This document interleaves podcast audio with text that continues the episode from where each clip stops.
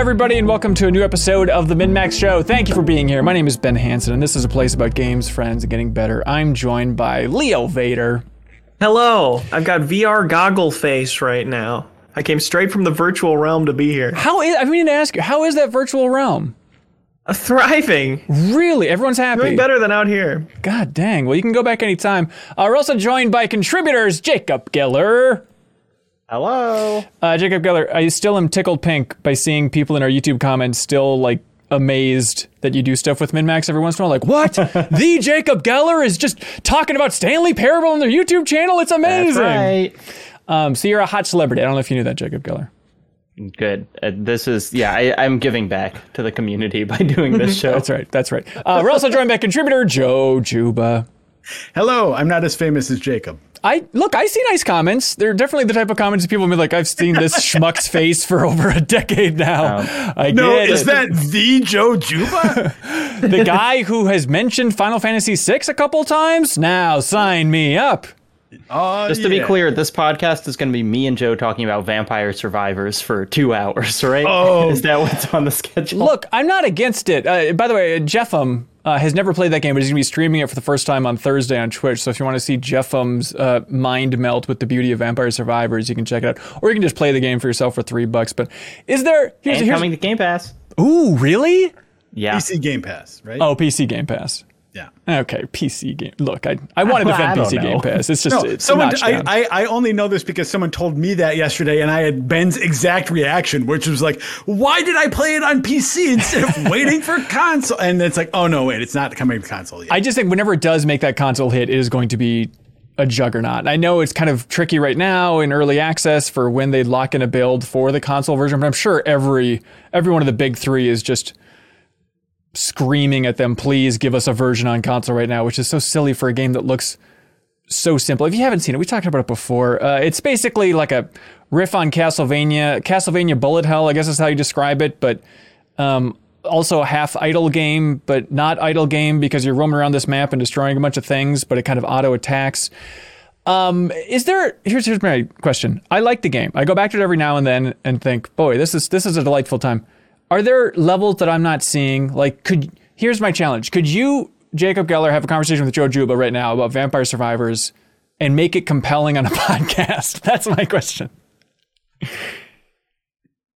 I don't think so. Okay. I mean, so I ha- I have played now 50 hours of this game. Oh my which, God. You know, like for a game where there aren't really deeper levels, I feel like that's impressive. And the fun thing is they just add new characters and achievements like literally, you know, every like like more frequently than once a week. And so I am just like the reason that I'm playing usually is like they just added four more achievements and now I'm going to get all of those.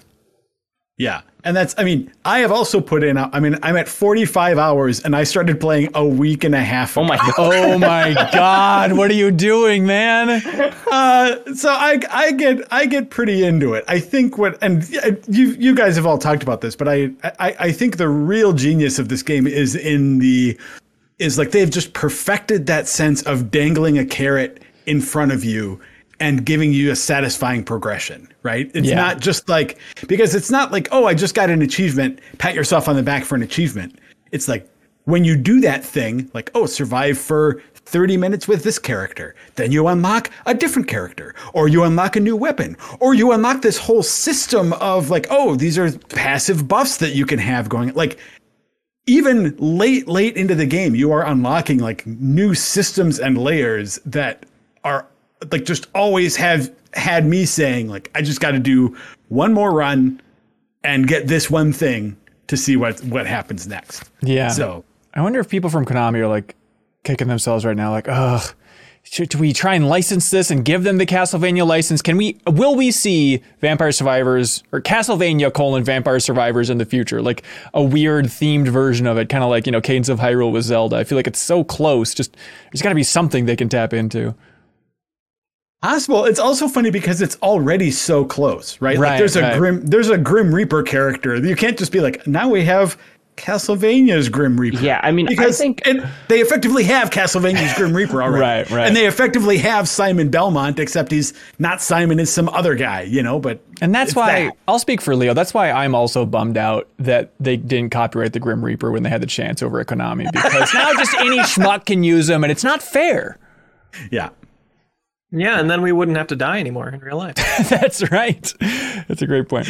Copyright infringement anytime someone's about to die. You'll hear from my lawyer, but uh, hey, that's Vampire Survivors, everybody. Check it out, please. Uh, but Citizen Sleeper, uh, Jacob Geller, you did the thing that I really appreciate, where you reached out. I think it was on Slack, right? The same way you did for Norco to be like, hey, Citizen Sleeper is the absolute best, and I need some place to talk about this thing. Um, and then other right. people stood up like heroes and said, yes, we have also played Citizen Sleeper, which is on Xbox Game Pass. It's on Switch. It's on PC. Um, now, this is also a very wordy game, very smart person game, if I may, if I may project and uh, simplify things out. But how would you describe what Citizen Sleeper is, Jacob Geller?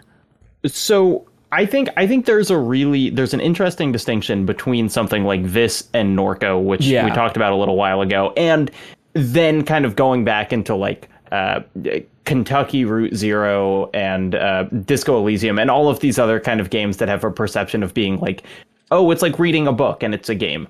Um, which Citizen Sleeper is kind of like that in that there's a lot of text and it's very kind of like prose you know it's it's kind of like poetically written and whatever but the thing that citizen sleeper has that these games these other games don't is like a mechanical uh, pull that that kind of keeps keeps pulling you forward in a way almost like civilization. And i say that because Huh.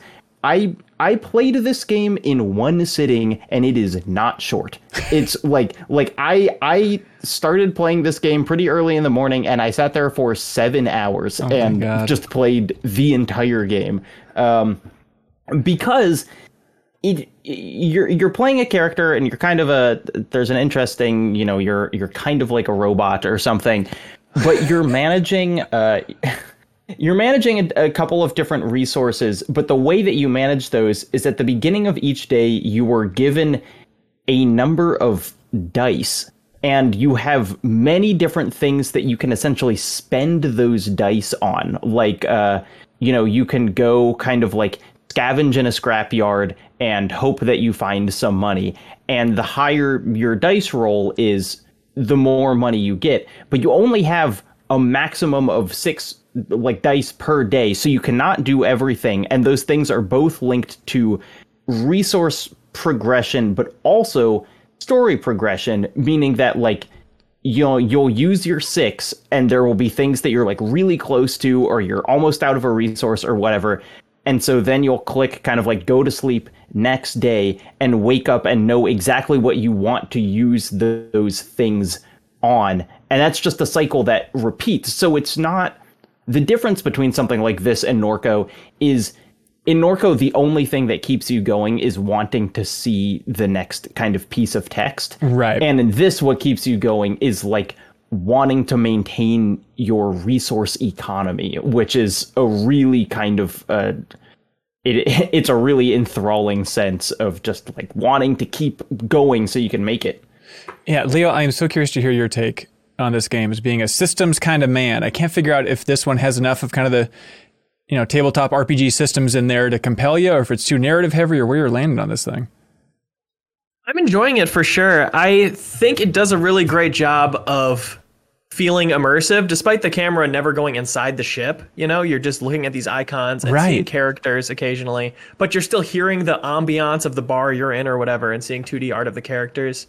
And it ends up being like a really cool just life you're leading of like trying to get by in this kind of derelict ship like everybody's struggling in here and it ends up being immersive because of like all the decisions you're making and how everything factors into how people respond to you like you go to this restaurant and eat this food and every time you eat it you'll get closer with the restaurant owner and then eventually he'll like give you this new quest to do i think systemically it's not super complicated or anything but which is like good because it's kind of intimidating just seeing all that text at first. But Right, it is totally. Pretty pretty simple to get into after the first like 15 20 minutes.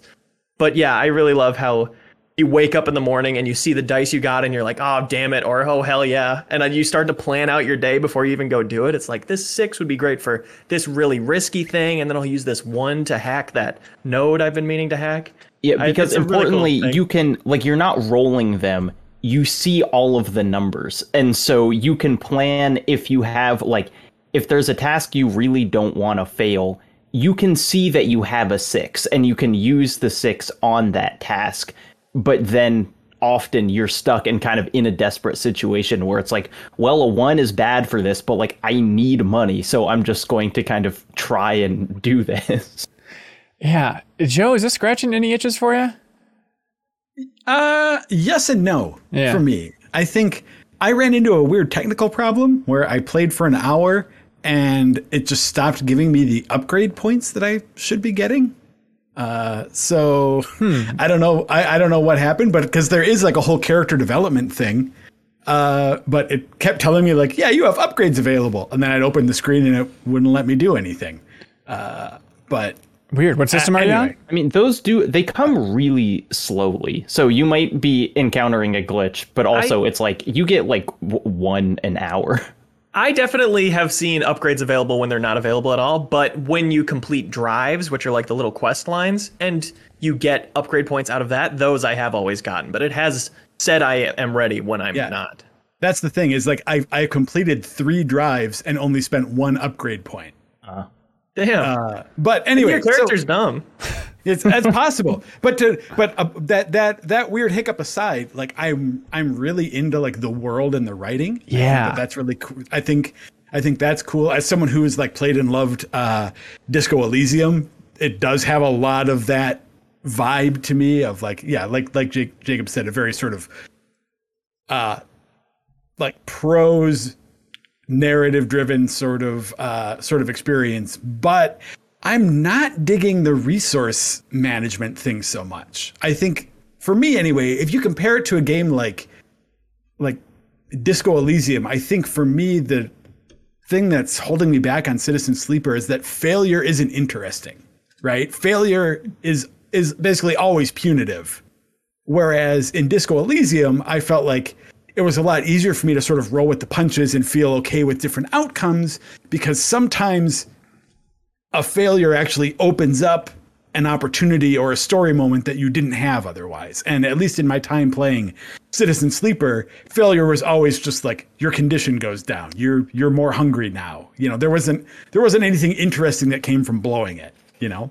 I have had a couple narrative things happen, interestingly, but you're totally right about the resources. Yeah, I mean, I I agree, and it's an interesting point because what I would say is like desperation is interesting, and what this game has made me feel that Disco Elysium didn't is like really feeling like I am screwed in a fundamental sense. Like it's like I don't know how I'm going to like pull myself out of this. And then the fact that like I did, you know, I never fully game overed and had to restart. There would always be like maybe it's scripted or maybe I just got lucky or like a stranger kind of comes through in like a real time of need. Like there were several of those where I was like I truly don't know how I'm going to get out of this.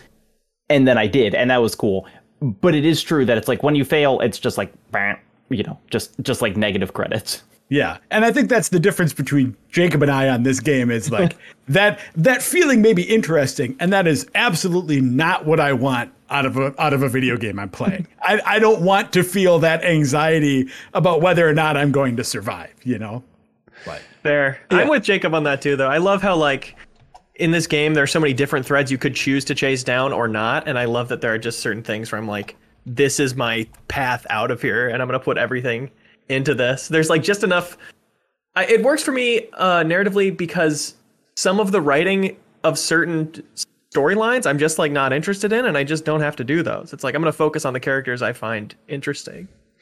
Yeah, I feel like we're glossing past just the quality of the writing. Like, I, I started this game. I don't think it's exactly my cup of tea, but I started it and immediately was struck by like, oh, this writing is immediately better than I expected, where it just opens with the person talking about feeling disconnected from their mortal human body in this new life, in this new era. And it's just like, oh, okay, there is good writing in games every once in a while. This is really standing out in a significant way. And it's just, does it maintain that throughout? Do you think the writing is top tier here? Oh, yeah. It, I mean, it, I, I would say it kind of accelerates as you like build connections with characters and stuff. The the you know lead developer of this game is uh, someone named Gareth Damian Martin who previously made the game In Other Waters, Yeah. which was kind of a a indie hit or something where it's like again very abstract like you don't really see any characters but you're exploring an underwater alien planet but it's also very kind of narrative and it's like yeah they're just a beautiful writer and enough so that they can make a game with like pretty evocative non-specific graphics and just give you like so much writing that you really feel like you kind of understand what's going on Yeah, I, I know that's. I'm sick of everybody being like, time doesn't exist anymore because of the pandemic and all that stuff, you know, that you hear nonstop. So none of you say it on this podcast, please. But I was struck, yeah, looking into this developer, and technically it's Jump Over the Age is the name of the developer. But yeah, Gareth Damian Martin is the one man show, I think, still for this game. At least on the website, it was listed for Uh, I In Other mean, Waters. certainly, like uh, they worked with uh, different artists and stuff. Okay. Well, like like the lead artist is also someone kind of prominent, but yes, they're the they're the main writer and Okay. developer and whatever. Gotcha. What out to me is, yeah, seeing what they'd worked on before, and it turns out it's this game in other waters, and it's like, oh, that game came out in 2020. It's like, wait, like after the pandemic, I just feel like it's so bizarre to be like, all right, and now they're at this level where Citizen Sleeper, I'm sure people are going to be championing it at the end of the year for one of the greatest games of the year, and it's like, oh, these people can just come out of nowhere and make their career, and so congratulations, it's it's a hell of a sophomore effort here. Um, I had a big I had a question for Jacob about this without without spoiling anything about it. Like how do you feel about the way it ends? Like is it a is it a satisfying ending to the story? Yes. Well, so what's really interesting about that is like as Leo said there are there are a bunch of different threads and you can kind of by the end you can explore all of them. And so I kind of I saw all the potentials and they all had kind of like pros and cons and ultimately I was like I want that one. And like I recognize mm. kind of the the compromises I'm making for this one. But like, yeah, I saw I saw like kind of all the different potentialities and then was able to choose the one that felt truest to my character, which was really interesting. And like usually in a game with multiple endings, I feel like they don't just kind of present all of them to you as clearly as this one eventually did. Right on. Yeah, I saw people in the uh, MinnMax Discord raving about the soundtrack too. Uh, elevates it's the whole experience. Yeah. But yeah, Citizen Sleeper. It's on Switch. It's on Xbox. It is on Steam. If you want to check it out, I'm sure it'll be coming up again and again here. Um, hey everybody, I had a very kind of fun E3ish moment already, where I got to attend a digital preview event for the new Saints Row coming out in August of this year, the big Saints Row reboot, where it was an hour long gameplay demo behind closed doors, as they used to say back when there were doors. Do y'all remember doors at preview events? Wait, yeah, was this hands on or hands off? Did you It was, it was hands off.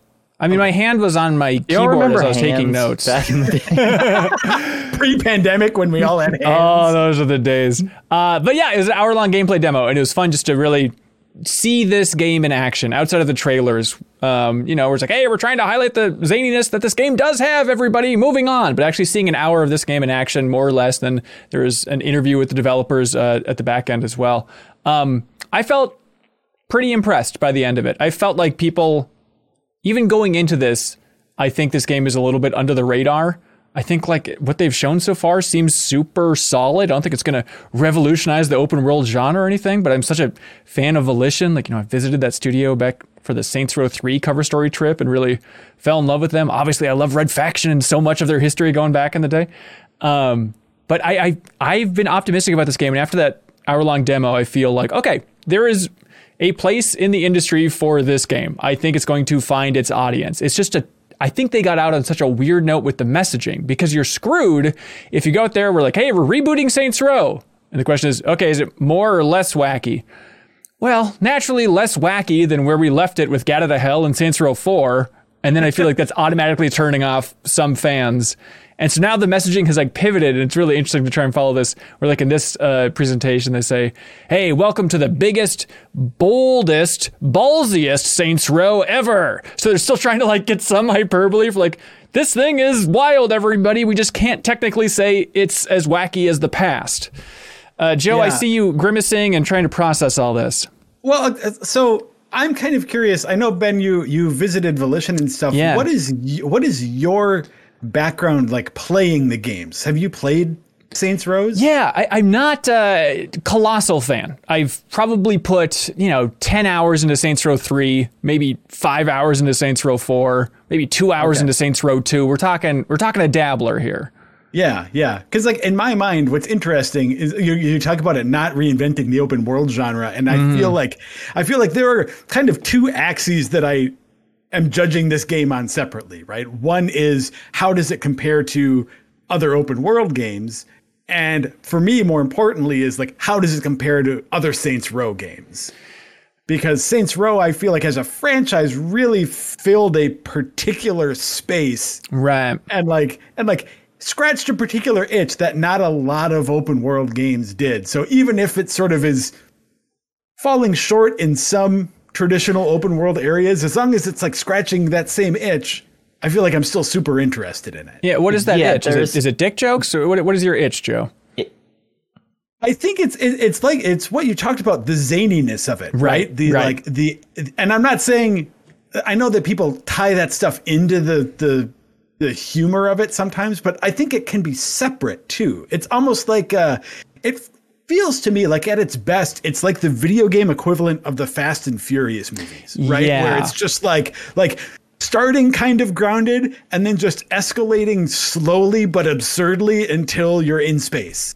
You know? Yeah, it's like one of one of my favorite. I feel like levels of a game from the PS3 360 era was just like parachuting into a nightclub in Saints Row 3 while Power by Kanye West plays, and it's just like nothing individually you were doing was like that crazy, but just like that combination of things felt really cool and not like things other games were doing. You know, like that was just like a great time that felt very specifically Saints Row. Yeah, Yeah. They didn't uh, they didn't show any licensed music in this presentation that I recall for like a, a big set piece moment or something. But I, f- I feel like they got the memo that people like the use of licensed music in the Saints Row series. So I'd be surprised if it's not in there. And you do Yeah. dive into a nightclub. Well, there you go. I go. saw that in the gameplay. Yeah, what do you think about this game so far, Leo? I'm into it. I think uh, Saints Row 4 I did enjoy, but it certainly made like the cars irrelevant because you're flying around with superpowers and stuff. And it's interesting that the locomotion in this game seems to be drive around, launch yourself 50 feet into the air Yep. with an ejector seat ability, wingsuit, land on a different car and get in it. And I feel like if that loop of actions is like quick and satisfying, then I'll p- be playing this game to completion easily. Totally. It's like an Arkham Knight, how satisfying that was just like whoosh, like launch yourself into the Batmobile whenever. And there's a lot of wingsuit action going on. So you can launch yourself with the wingsuit and then, you know, instead of like a well, Just Cause, I'm trying to remember. I guess you can do the grappling hook in Just Cause, which doesn't apply here.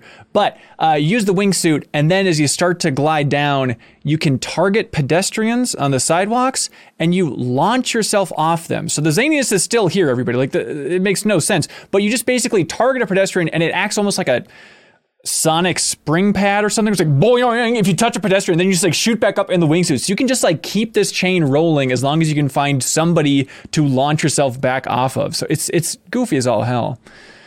Um, Pretty awesome. Yeah, I definitely there think was- there's room for it right now. totally. I feel like the, the the thing that made this franchise was because Saints Row 1 came out on Xbox 360 before there was a GTA. And now I feel like there's a similar dearth of maybe not open world games, but like open world crime games that kind of appeal to the mass market. yeah, yeah, totally. There was a question uh, uh, probably a couple months ago at this point that was uh, it was like, would you rather play X or Y? And the question was a seven out of ten Breath of the Wild two or a ten out of ten Right. Saints Row remake. Right. And we were all just like like our heads exploded at the concept of like what would a ten out of ten Saints Row remake Right, look like? right. Do, do you feel like you could like answer that better now? or is like, is there is there um, any part of this that you saw where you were like, oh, this is this is going to be like good in a way I didn't expect it would be good? No, I don't think so. I think I feel like you know what you're working with here, other than the message of like, I think it's going to be a little bit wackier than people expected. I guess the thing that would make it a 10 out of 10 is, I guess, is if you, when you jump off people in the wingsuit, if you get launched super high in the air, if they could like triple that height, maybe there's something there we could work with. Um, but you know, even like, you know, they showed a couple different spots in the game. And one of them, because you start out and the Saints aren't a thing. You're like forming the gang here. You're just four roommates as it starts out, right? Um, but it starts out and there's oh there's a character getting arrested by the cops. And then another character comes in, goes off a jump in their car, slams into a billboard and then drives on the billboard sideways, knocking it over and taking out the cops and then rescuing the other player and continuing on. So it's it's very fast and furious in that way, Joe. But then it escalates beyond even what that series has done. Where like, you know, there's guns that are like pinata launchers. You have a gun that's basically the Farsight from the Perfect Dark that can like shoot through walls and stuff. It seems uh, delightfully silly. You get like Don't forget, Saints Row 3 had a dubstep gun. That's or true. Saints Row 4. That's sorry, true. And that's Look. the peak of comedy. it can't get better. Can't get better.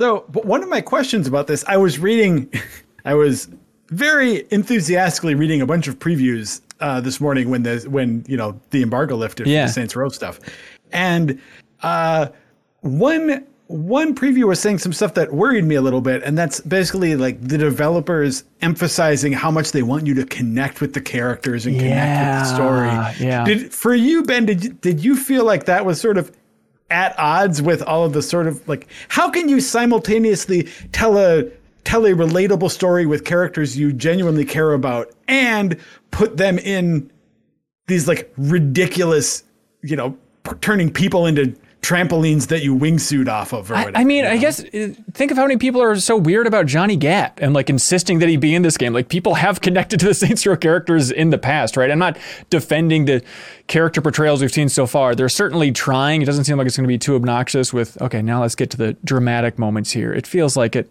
It knows what it is, right? okay good I mean, Um, I'll I'll go to bat for like I so I've played three and four, but it's like I like those characters more than like the characters in GTA Five. You know, it's like I Yeah. felt like they were like did actually pretty good, kind of just like here here's a little bit from them, but you like know who they are and they're funny and not annoying.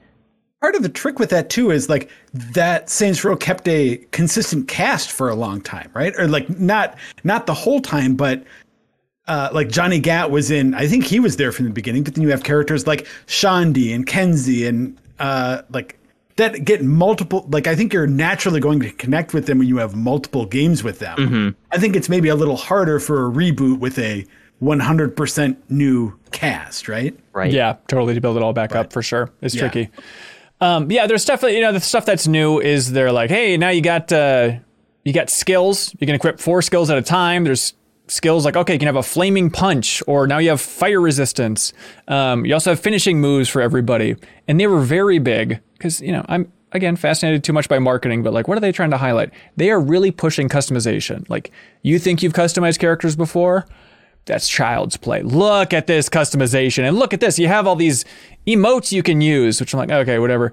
But they have, just, it's a revolution. Everybody hold on to your butts here because they have walking emotes now where you can walk around, you can play a guitar as an emote. So like you're walking through the streets playing this acoustic guitar and everyone's like reacting to you on the sidewalk and stuff. So, you know, there's, there's fun, silly stuff for everybody. Um, could could they? Could you make a character fat? Because Ooh, I- Saints ooh, Row, interesting. I think four you could. It was one of the only games you you still there was very limited range, but it's like most character creators, it's like oh my god, you can change their hair, but it's like there's one weight type and that's it. And Saints Row had like a little more than that in the past, which I found fascinating. yeah, I don't know. I don't remember. I assume you I've can. it looks like you can. They had a they had a video on customization with the with the sliders being moved around, and it looked like it. It's like it's just it's weird how that is. You know, I get that like rigging a game is hard, Right. but it's like with all the customization, it never goes into having your character be anything except a you know guy or a girl with a six packs. yeah. Thin tough or slightly bigger tough. Yeah. Oh, you want big shoulders? Okay. right, right. Uh, yeah. So, uh, Joe, you'll like uh, your headquarters is a church. You can upgrade that throughout the game. So, you know, upgradable bases. That's that's always seems like a fun thing. I'm always on board with that. Yeah, they're they're emphasizing um, kind of the off-road vehicles this time around. Like, hey, you'll spend a lot of time on the dirt bike riding out in the desert because it's centered around like a, a fake Las Vegas, right? Which seems like a, a cool city. Um, but it kind of reminded me of like um, Cyberpunk in a way, just the amount that you're spending out in the desert outside of the town. It's like, okay, that seems that seems newish for a Saints Row. Uh, drop in, drop out, co-op, all that stuff.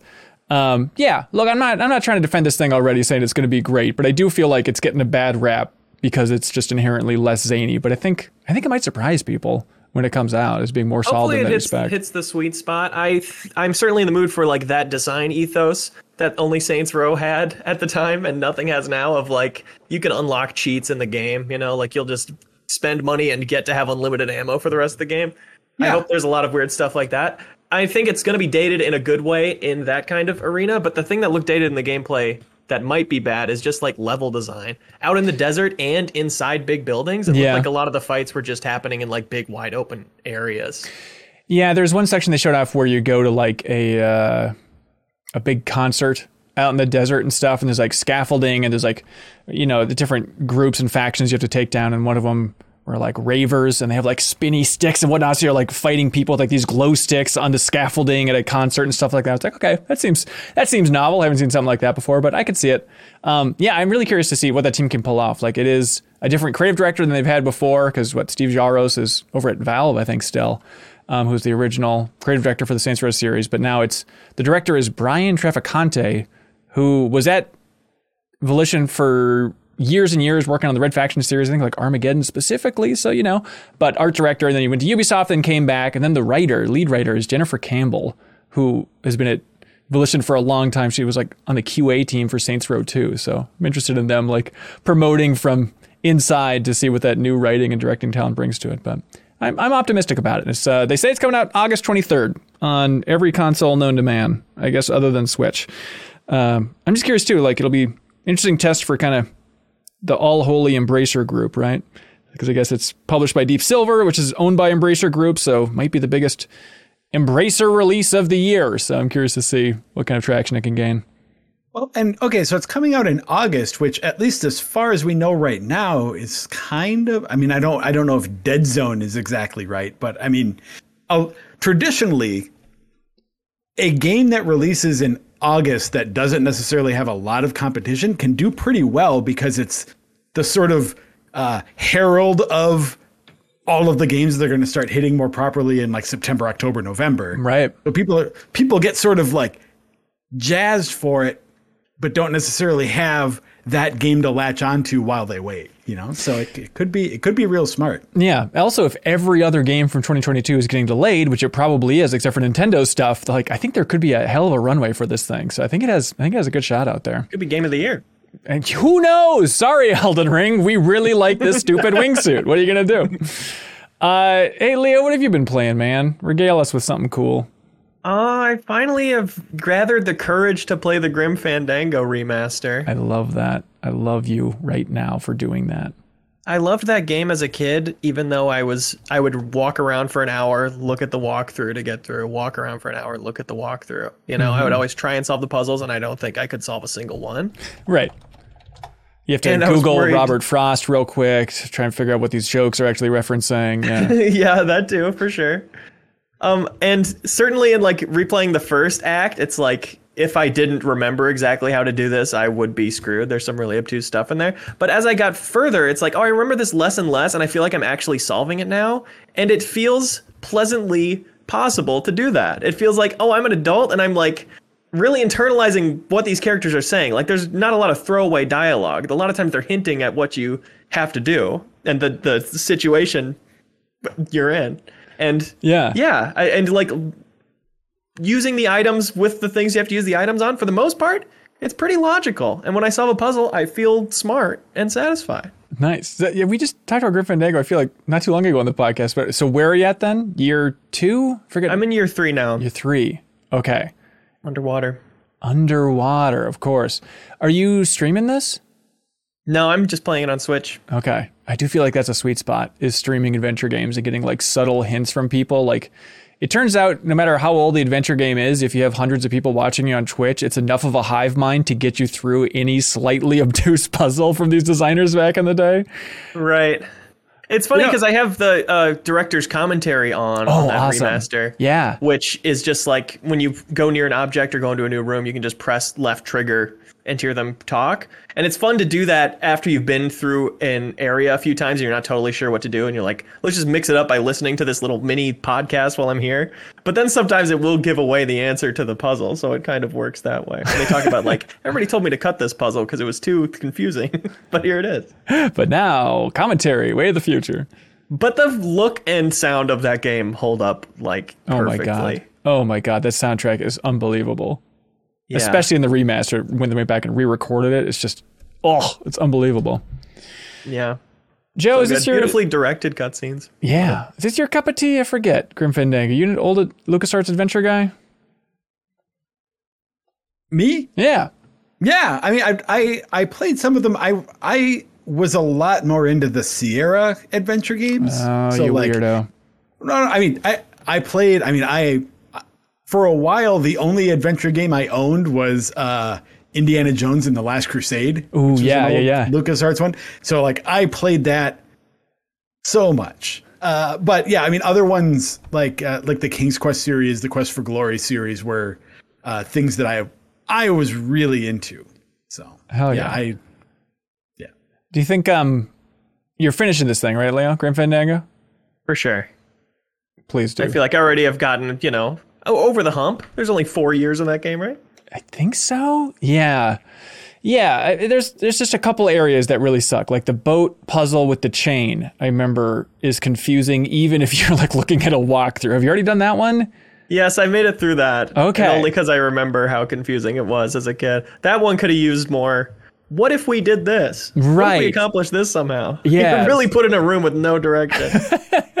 I'm just so happy that those remasters happened. I mean, I feel like for years and years, for so long, it was just this given that, like, well, of course, things like Grim Fandango are just lost to time. Who knows where those rights are? I guess Disney owns them now, and they won't want to surface that because it confuses the brand of Coco. And then, like, oh, nope, they actually made it happen and got double fine to do it. It's incredible.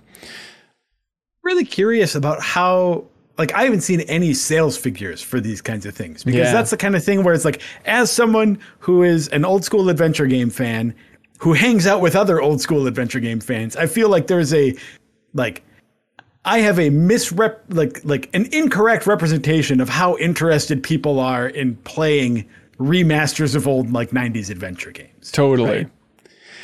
Like And I they wonder, are on Game Pass, so you know maybe people kind of more idly curious can get them.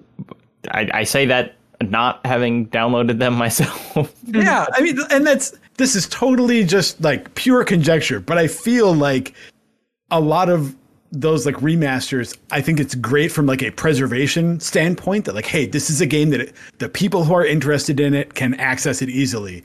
But I feel like it probably flopped a little bit in terms of garnering a new audience, right? But then again, for a remaster, I mean, you're not trying to make Assassin's Creed Valhalla money. Like, you know, you're going to make your money back from the work you put into it, and you can also revive it for the sake of history. Like, thank God somebody's doing out there, you know? I, Yeah, I- for Yeah. sure. and it probably wasn't a crazy amount of work because it seems like all the same cutscenes and the same bugs I remember running into as a kid oh, yeah. are still in there. I wonder, Well, I hope Indiana Jones and the Last Crusade is next. I can't imagine any licensing problems making that difficult. well, honestly, I wonder with Indy 5 coming up, how much they're going to be leaning into that. Obviously, they got the new one from MachineGames coming out and whatnot, but like, I've never played through Fate of Atlantis. And I feel like mm. all the video game snobs are like, oh, please, don't you know that Fate of Atlantis is secretly the second best Indiana Jones story and all this stuff? It's like, okay, maybe I got to check it out at some point here. I, I think you can get that on Steam. I think you really? I'm pretty sure yeah, it's or Steam or like. Okay. like GOG or something. Yeah, but I wonder if they would want to try and do something in the remaster front for that thing, just try and bring it back into relevance. Seems like they got some smart folks over at Disney. Um, hey, speaking of smart folks over at Disney, like John Drake, um, Leo, do you know what I was playing this last weekend? Oh God, could be anything from that setup. Uh, Rock Okay, Band. close. Uh, no, I uh, took Drop Mix back out. Harmonix's beloved Drop Mix. Hey. Uh, Fuser with the cards, as it's called. Analog Fuser, I believe, is the original code name for it. Um, but yeah, I was, I was playing it and enjoying it because my fiance is like, "You've had that Drop Mix board game on that shelf, and I have not seen it, and we've been together for." Almost three years. Uh, it's like, what are you it- hiding from me? yeah, exactly. How has it been that long? Like, I feel like I Drop Mix is very relevant in my life still. So I had to take it out just to show her it all worked. And then I was like, what am I doing? Like, I, I love this game so much. It is time to actually go on Amazon and find all of the cards that I don't have to get like the Series 1 and Series 2 cards. 'Cause, like, I might as well just have a complete set of these Drop Mix cards and What are you doing? I haven't touched this in three years. I need to get every single thing for it. just for like, you know, that time five years from now when I go back to it, I can have a couple more tracks. It's like, hey, not too shabby. This is a fun one. It's certainly the only cards I cared about collecting. It's exciting. Yeah, You know, totally. You get something cool for having each card. truly. yeah. Do you get to write that off as a MinnMax business expense? Oh, absolutely not. I, don't understand how any of that it. works. It, became content. It's capital C content, right? there. Oh boy, what have I become?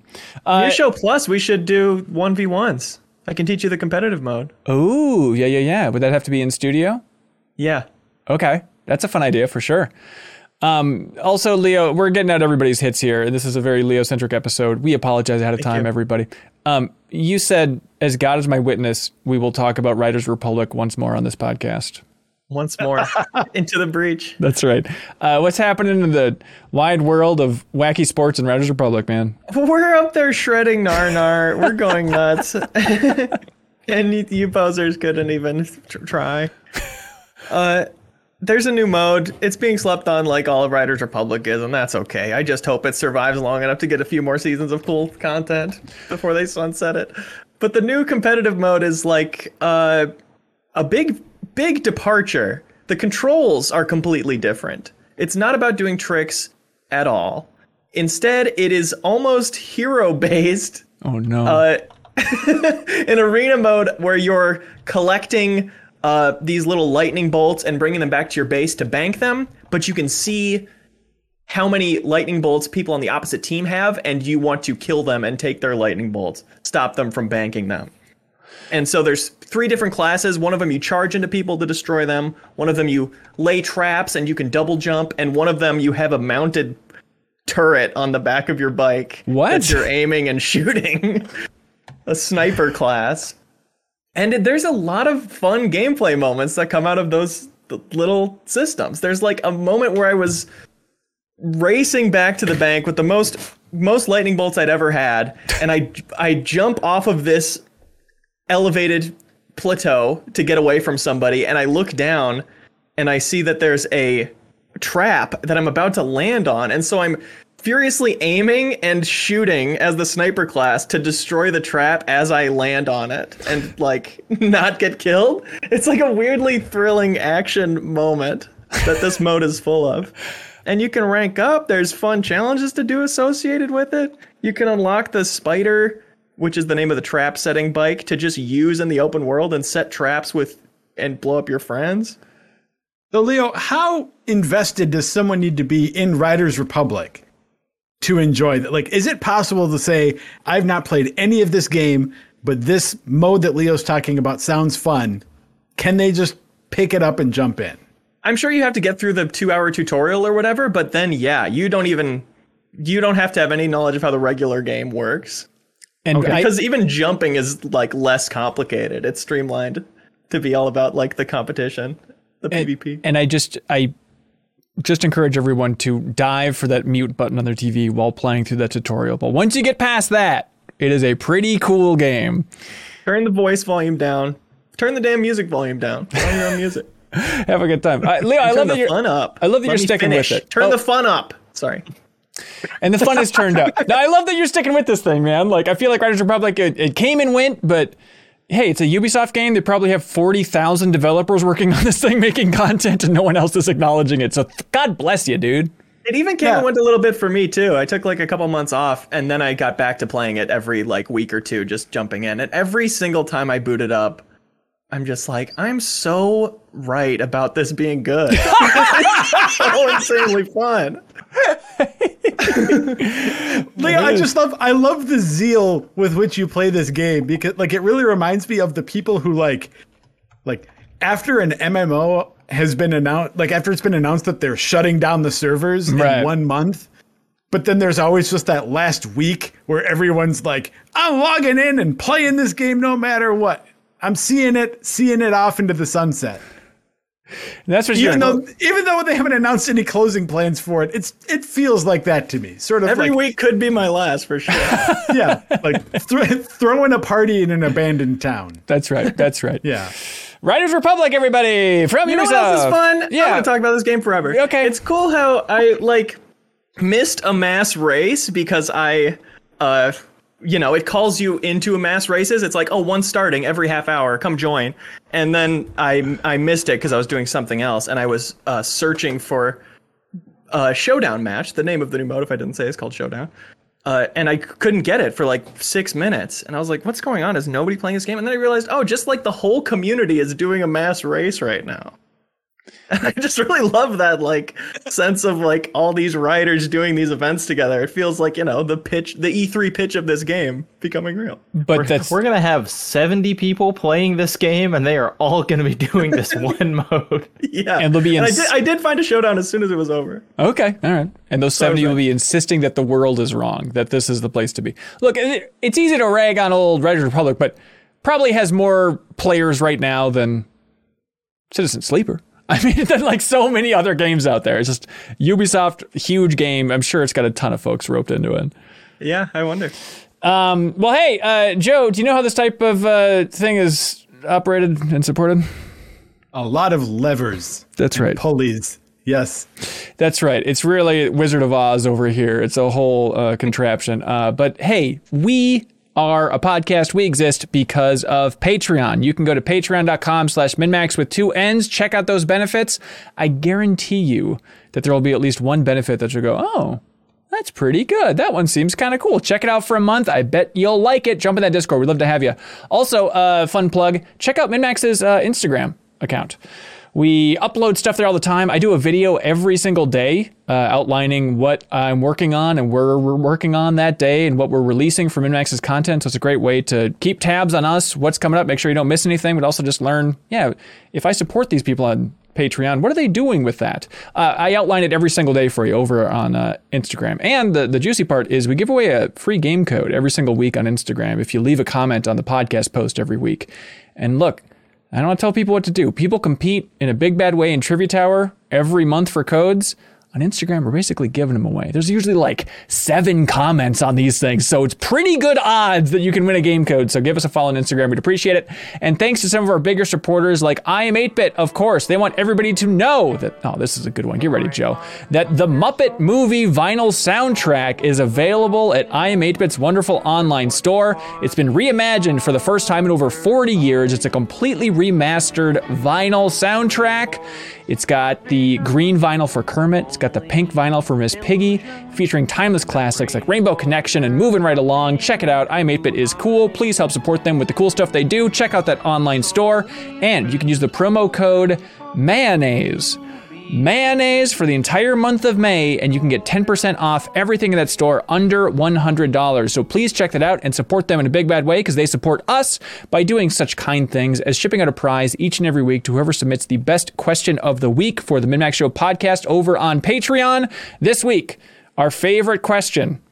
The prize shall be Etherborn on the Nintendo Switch, a physical copy of that. I'm 8-Bit will ship that out to them. And again, these questions, they're all just comments on Patreon. Support us at any tier over on Patreon. You can submit a question or comment, and then you have the chance of winning a great prize from our friends at I'm 8-Bit. Um, are y'all ready to jump into this sucker? Yeah. No. Hey, I just realized you not do community kickoff anymore. Oh, sometimes, sometimes if one makes sense. Um, Okay. yeah, did you like it? I liked it, but I mean, I'm just noticing now we didn't do it. So Yeah, well, the thing is, it's like, well, I, I do it if there's maybe like some newsy stuff that we could kick it off with, but the kind of the newsy stuff is a whole can of worms, which you're going to see very soon. There's kind of an overwhelming theme to what people want to talk about uh, in the questions. so I was like, well, that'd be the first half of the show. Um, Yeah. But I, I- I'm interested in hearing feedback if people uh, want it up there, no matter what. But uh, Leo, um, I just thought of a really smart person that I want to talk to right now more than you. Is that okay? Good. Yeah. No, I don't. I don't answer questions anyway. It's important to my brand that I'm kind of like closed off. Right, right, right. Okay, well, you can go um, lock yourself in the other room and don't talk to anybody. Bye, dude. Thank you. Bye. Oh, but clap though. Oh, okay. Now? Uh, I mean, you don't. I mean, you're on the air right now. You can say whatever you want. It's kind of an honor, really. You don't have to clap right now. Wow, this is my moment. Yeah, All eyes are on me, waiting for me to let us go to the next thing. Keep right. talking about Riders Republic, Leo. yeah, I got new outfits. Been taking photos of them. They're cool. All right, I think I'm gonna clap now. But it's been great talking to you guys. Okay, bye, Leo. Bye, Leo. Bye. Bye. Kyle Hilliard, welcome to the show, man. Hey, man. Hey, man. Um, you're the smartest person in the world. This is like we read Well- every single person on earth, and we said you are truly the best person to be here for these specific community questions from the next community. So we need Well- you here. It's funny that you called me the smartest because I was like panicking because at 2:30, uh, or I signed in to be on the show because I've never just clapped in for questions, Really? and I'm like, I was messaging you, and I was like, did the schedule change? What's going on? Why is no one getting back to me? And then I like went back and looked at old messages and finally noticed that I was only on for questions this oh week. no, sorry. What a stressful life. It's your fault that I missed what you told me. That's right. That's right. Look, scheduling's tough in this day and age. You know, you just gotta stay glued to Slack. Uh, thanks for being here, Kyle. Uh, how's your day going, man? It's good. It's going good. Yeah. Um, we haven't really talked about your new job on the show. Do you want to? Yeah. funny if you said sure, no. We can talking about it. Do you, do you want me to take it away? Is that is, are is that what you're saying? Ben, why don't why don't you talk about Kyle's new job for a bit? Yeah, talk about it. Let me tell you about this Game Mill Industries. No, Kyle, what, what is your new job? I'm the mobile gaming editor at GameSpot.com. That's Uh, cool. GameSpot. I've been reading them since I was a kid, by God. I know. That's awesome. Congratulations. Uh, Thank you. uh, mobile editor. Is that is that strict? Like if they're like, hey, we have a review that we think you'd be great for, but it's not technically on a phone, can you just be like, hey, check the job title, buddy? No go. How does that work? At least initially, that is what they want me to do. Honestly, Right. Like as time goes on and I get more comfortable with everything, and I know how much work I need to be done, they're very they're, they're encouraging of me, which I appreciate. Honestly, of being like, look, just worry about mobile. We'll take care of the other stuff. Like we want to elevate mobile. We want mobile to be a bigger part of the website. Right. we need you to like take care of that and grow that. Don't worry too much about the other stuff, which is sort of counter to what Game Informer was as a comparison because we were all kind of doing a lot of different things all the time. Right. And it's it's been kind of it's been an, uh, an adjustment for me to be like, okay, those people over there, it's a bigger staff, they have all that covered. I don't need to worry about that part of it. I can just focus on, you know, Nino Cooney Crossworlds coming out next week and figure out what that game's about. You know? Good living. Or you just sit there playing Kairosoft games all day. That's what I do. That's- yeah. Uh, well, congratulations. Uh, what that means for you here, probably not that much. It's about the same as your role at Game Mill, where it's like, oh, you had a full time job before and still made it work, right? Yeah, and GameSpot they're open to me being on MinnMax, so I, I'll still I'll still be here pretty often. Yeah. I mean, Lucy James and Tamoor over there, I think, have 46 different shows um, between them. about So, right, yeah, yeah. Uh, hey, we got a bunch of community questions. Uh, Bear Commando writes in, and they say, hello, crew, and welcome, Kyle. Interesting. Um, is anyone else a little relieved by Starfield's delay? Simply because of how packed this holiday season was shaping up to be? Between Breath of the Wild 2, Starfield, Harry Potter, and Pokemon Scarlet, we're going to be over- overwhelmed with huge open world games all dropping at the same time. Um, we were at some point. Now it seems like it's significantly scattered. But yeah, it was right as we were recording the podcast or we were posting the podcast last week that uh, Bethesda made the announcement that Redfall, their Arkane game uh, about killing zombies co-op, um, that that was delayed to 2023, um, and then also the holiest of holies, Starfield, was also delayed to 2023. It's not going to make its sweet 11/11 release date, which they were so passionate about because of that connection to Skyrim, and that was when Skyrim launched, and all that fun stuff. Um, but yeah, Bear Commando's wondering: Is anybody else relieved by such an announcement? Yeah, I'm I'm not relieved so much for my own sanity in terms of like the games around it, but I feel like if I, I wonder how much more patience people are going to have for like a game that Bethesda launches and is as like buggy as they have been in the past, right? I guess like for me, for me, my relief is coming from the fact that I mean, I'm sure there's still going to be little little bugs in it, but like the idea of playing a more polished Bethesda game at launch rather than a buggier one in November is very exciting to me. Do you think it's just we're getting older, or the game industry is also getting wiser about being less angry at the concept of delays? I think it's I just because there's never any. You're, I, I'm there's always stuff that like I'm backed up. Like I have a backlog of things I want to play. Right. Where like I remember when Twilight Princess got delayed, I was like really upset because that was like that was it for that month or whatever. You know, that was like all I was looking forward to. Uh, where now it's like I'm not in a rush to play Starfield at all, um, and it's not because I'm not interested in the game. It's just because it's like there's other stuff to play. Take your time, make it better. Yeah, that's interesting. Even just yeah, I mean, with so many games releasing every day, maybe that softened the blow. You're right. It's not like you know the 128-bit generation with those delays. Like where it's like, okay, maybe there's a soccer game releasing on the GameCube that you can jump to if you really want to. But other than that, you're screwed, buddy. I mean, I feel like the the one two punch of Fallout 76 and Cyberpunk basically kind Yeah. of you know finally smacked some sense into people of just like getting the game earlier isn't better like you none of us wanted this this is this isn't the game we wanted and it would have been better if we just waited a little while longer Yeah, I feel like it was a little bit of like a boiling frog scenario, right? Where it's like like I felt like companies were releasing games that were it's like gradually in a in rougher and rougher states and those those two games specifically were like someone turned the heat up too high too fast and some and like Fallout and Cyberpunk were just like nope even with day one patches and follow up patches and whatever like that is that is too rough to be paying full price for. Right. I wonder if there's something too of just people learning lessons from even early access of seeing how rough a game can be. And then it turns out when it goes 1.0, Hades rules. You know, so I don't know. It's just like collectively we're all learning played, more and more. I played Hades when it first launched and it was still perfect That's like, true. it Maybe didn't have any bugs that's true. It Maybe that's was- a bad there was just less example. stuff there it's still rock solid. Yeah, even uh, the first prototype over at Supergiant's just the most solid game you've ever played in your life. I don't know exactly how they do it, but it's I it's did. uncanny. I found something in that question interesting, which they were saying that that Holiday was kind of stuffed, and it's like, well, Breath of the Wild 2 and Starfield aren't coming out, and I Right. don't really have interest in Harry Potter or Pokemon, and so it's like, kind of doesn't seem like there's much coming out. You know, I'm sure Yeah. we'll find out about more stuff, but like, I, everything's getting delayed into next year.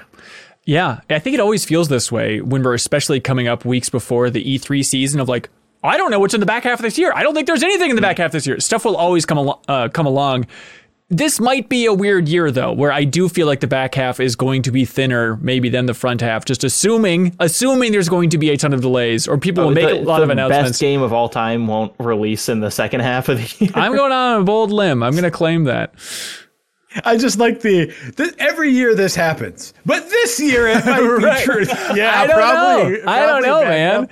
I mean, I mean, you, by that time in like November, we will have all been sort of spaced far enough from Elden Ring where we can restart it and be like, oh yeah, I forgot about a lot of this stuff. Right. This feels like a new game again. I mean, they if they drop DLC will probably come out like next year for Elden Ring, but it's like an Elden Ring DLC will just be a full game. And so then Right. everyone will play that and be like, well, I guess that's the game of the year. They could just release DLC, and the DLC is just called a completely different version of Elden Ring than you played, and it's just it reads what your character type was and how you beat Elden Ring, and then just locks you into the complete opposite end of like, okay, now you're all magic, or now you're a dragon build, and everyone will be like, oh, this is the best DLC ever. Look, it's a whole different game. And then mirror the world. Call it a day. Exactly, exactly. Twilight Princess approach. Uh, I, I had another thought about the uh, on the delay front too, and I don't know. Maybe maybe I'm nuts. You guys you guys tell me if this wouldn't make a difference to you. Yeah. But I feel like there's something especially like disappointing and maybe even a little embarrassing when a publish a publisher and developer have announced a specific date Right, that's right. delayed. Like for some reason, it always it, it hits a little harder when it's something like Starfield, November 11th. Get ready. yeah, then, take the uh, day ac- off. You know, Actually, never mind. Sorry, it's it's delayed. Versus like you know, something that's fall 2022, and then like, sorry, this is now early 2023. And like, I, I shrug those off a lot easier. I think the lesson in my mind is never announce a specific date Yeah. for for your game until you are 100% sure it's going to hit that date and the game is basically done.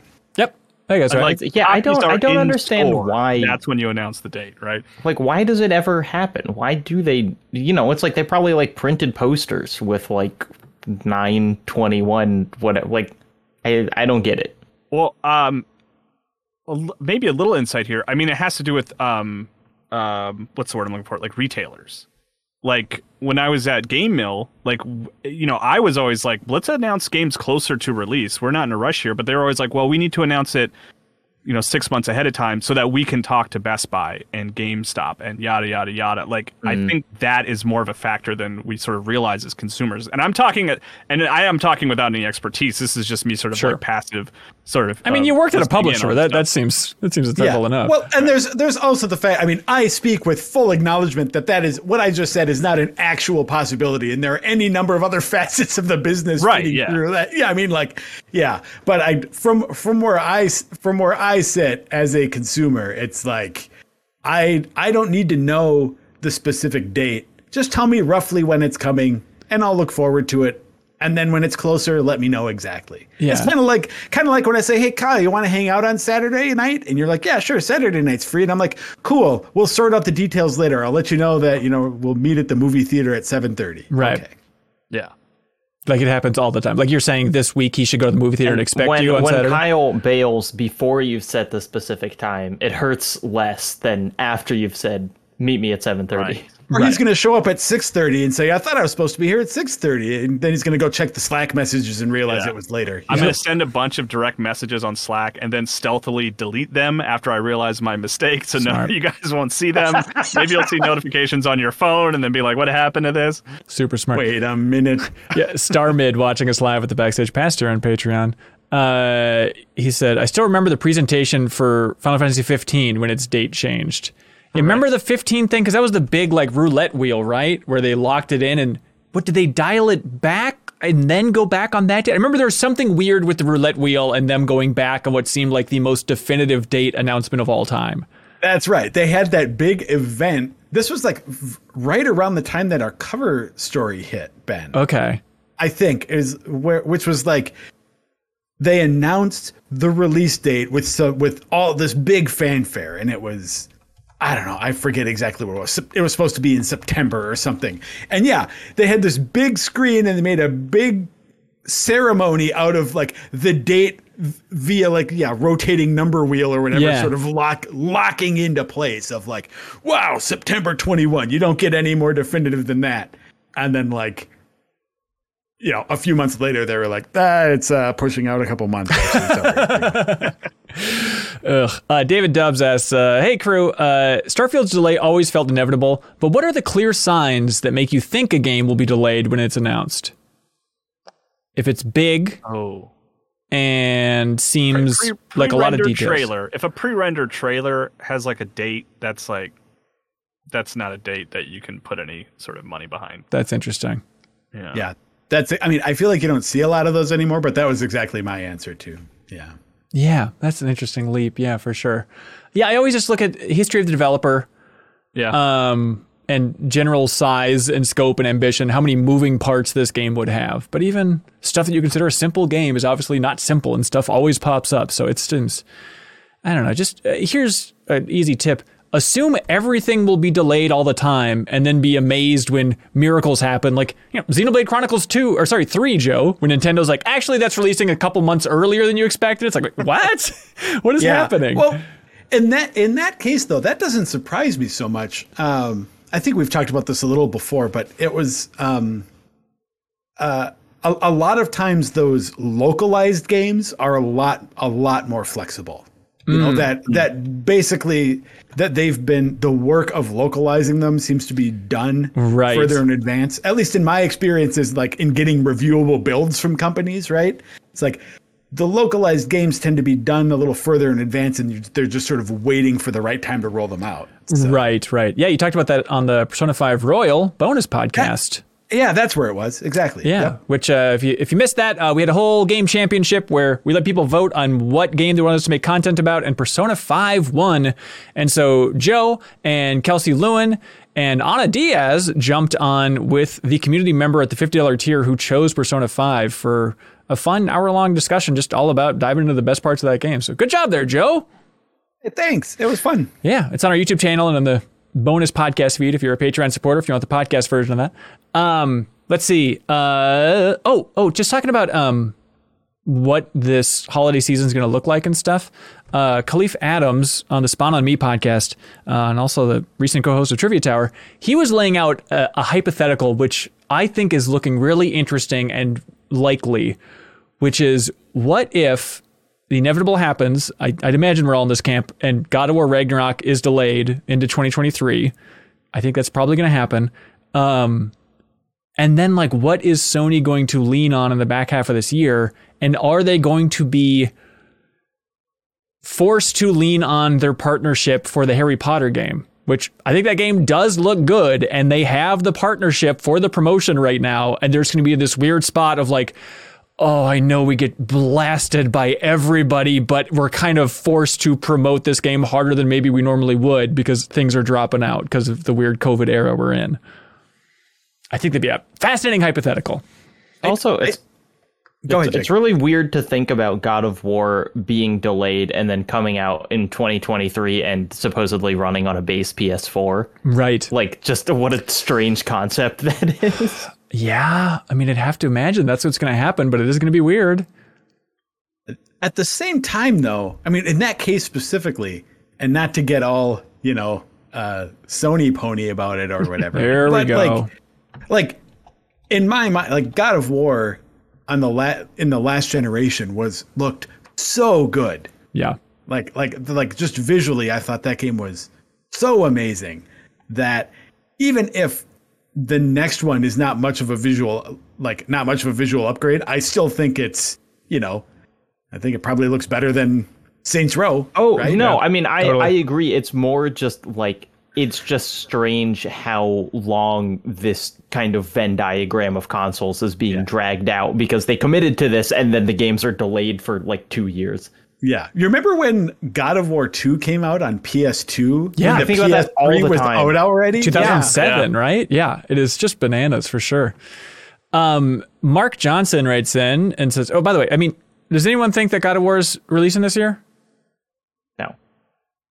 Okay, I, I I doubt it. I still think there is an outside chance for it to have like a big presence at in June at some I point. think so. right? Like- Yeah. Like, I I still have trouble imagining a world that it doesn't like push out to 2023, but even so, I feel like everyone is especially certain of that now just because it's been sort of like radio silence from Sony Santa Monica. Well, even even more than that. I mean, Cory Barlog came out at the was it the five year anniversary of God of War, and he made that little video just saying, "Hey, no updates for now, but we're working hard. Thank you for still playing the original God of War." And like, there was no reconfirmation that it was coming in 2022. The fact that he was silent there is is pretty telling. And people are are latching on to God. It was somebody on the team. Was it an animator?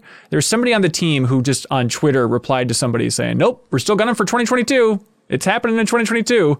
And it, I know a lot of people are putting a lot of stock in that, but at the same time, like, who knows? Who knows? Who at that level of development knows what? And maybe it's just the producers are looking at the big picture and saying, no effing way. But who knows? we don't know. and and the language is interesting too because like like if it is something like we're still aiming for 2022 is different than 2022 is is still happening Right. you know? Right. I, I think So- I think his tweet was more definitive. I think it was saying like 2022 is the release date or something. But yeah, I, I don't know. Maybe we're all stupid for being so pessimistic about this. Maybe we shouldn't have learned a lesson from every other game released over the last couple of years. i don't i guess i i feel like i you know there's there's nothing wrong with preparing for the worst and hoping for the best right Yeah, for sure.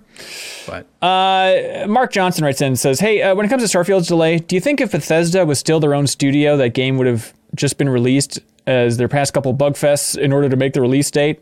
Yeah. Do you think it's Microsoft that is adding any extra pressure to delay Starfield? Obviously, we have no idea. it, all we really know is Microsoft made the right call with Halo Infinite. Arguably, didn't delay it long enough, right, for like campaign co-op and everything. Um, and so after that positive reception for Halo Infinite's launch, maybe they were more incentivized to say, "Hey, everybody, take your time."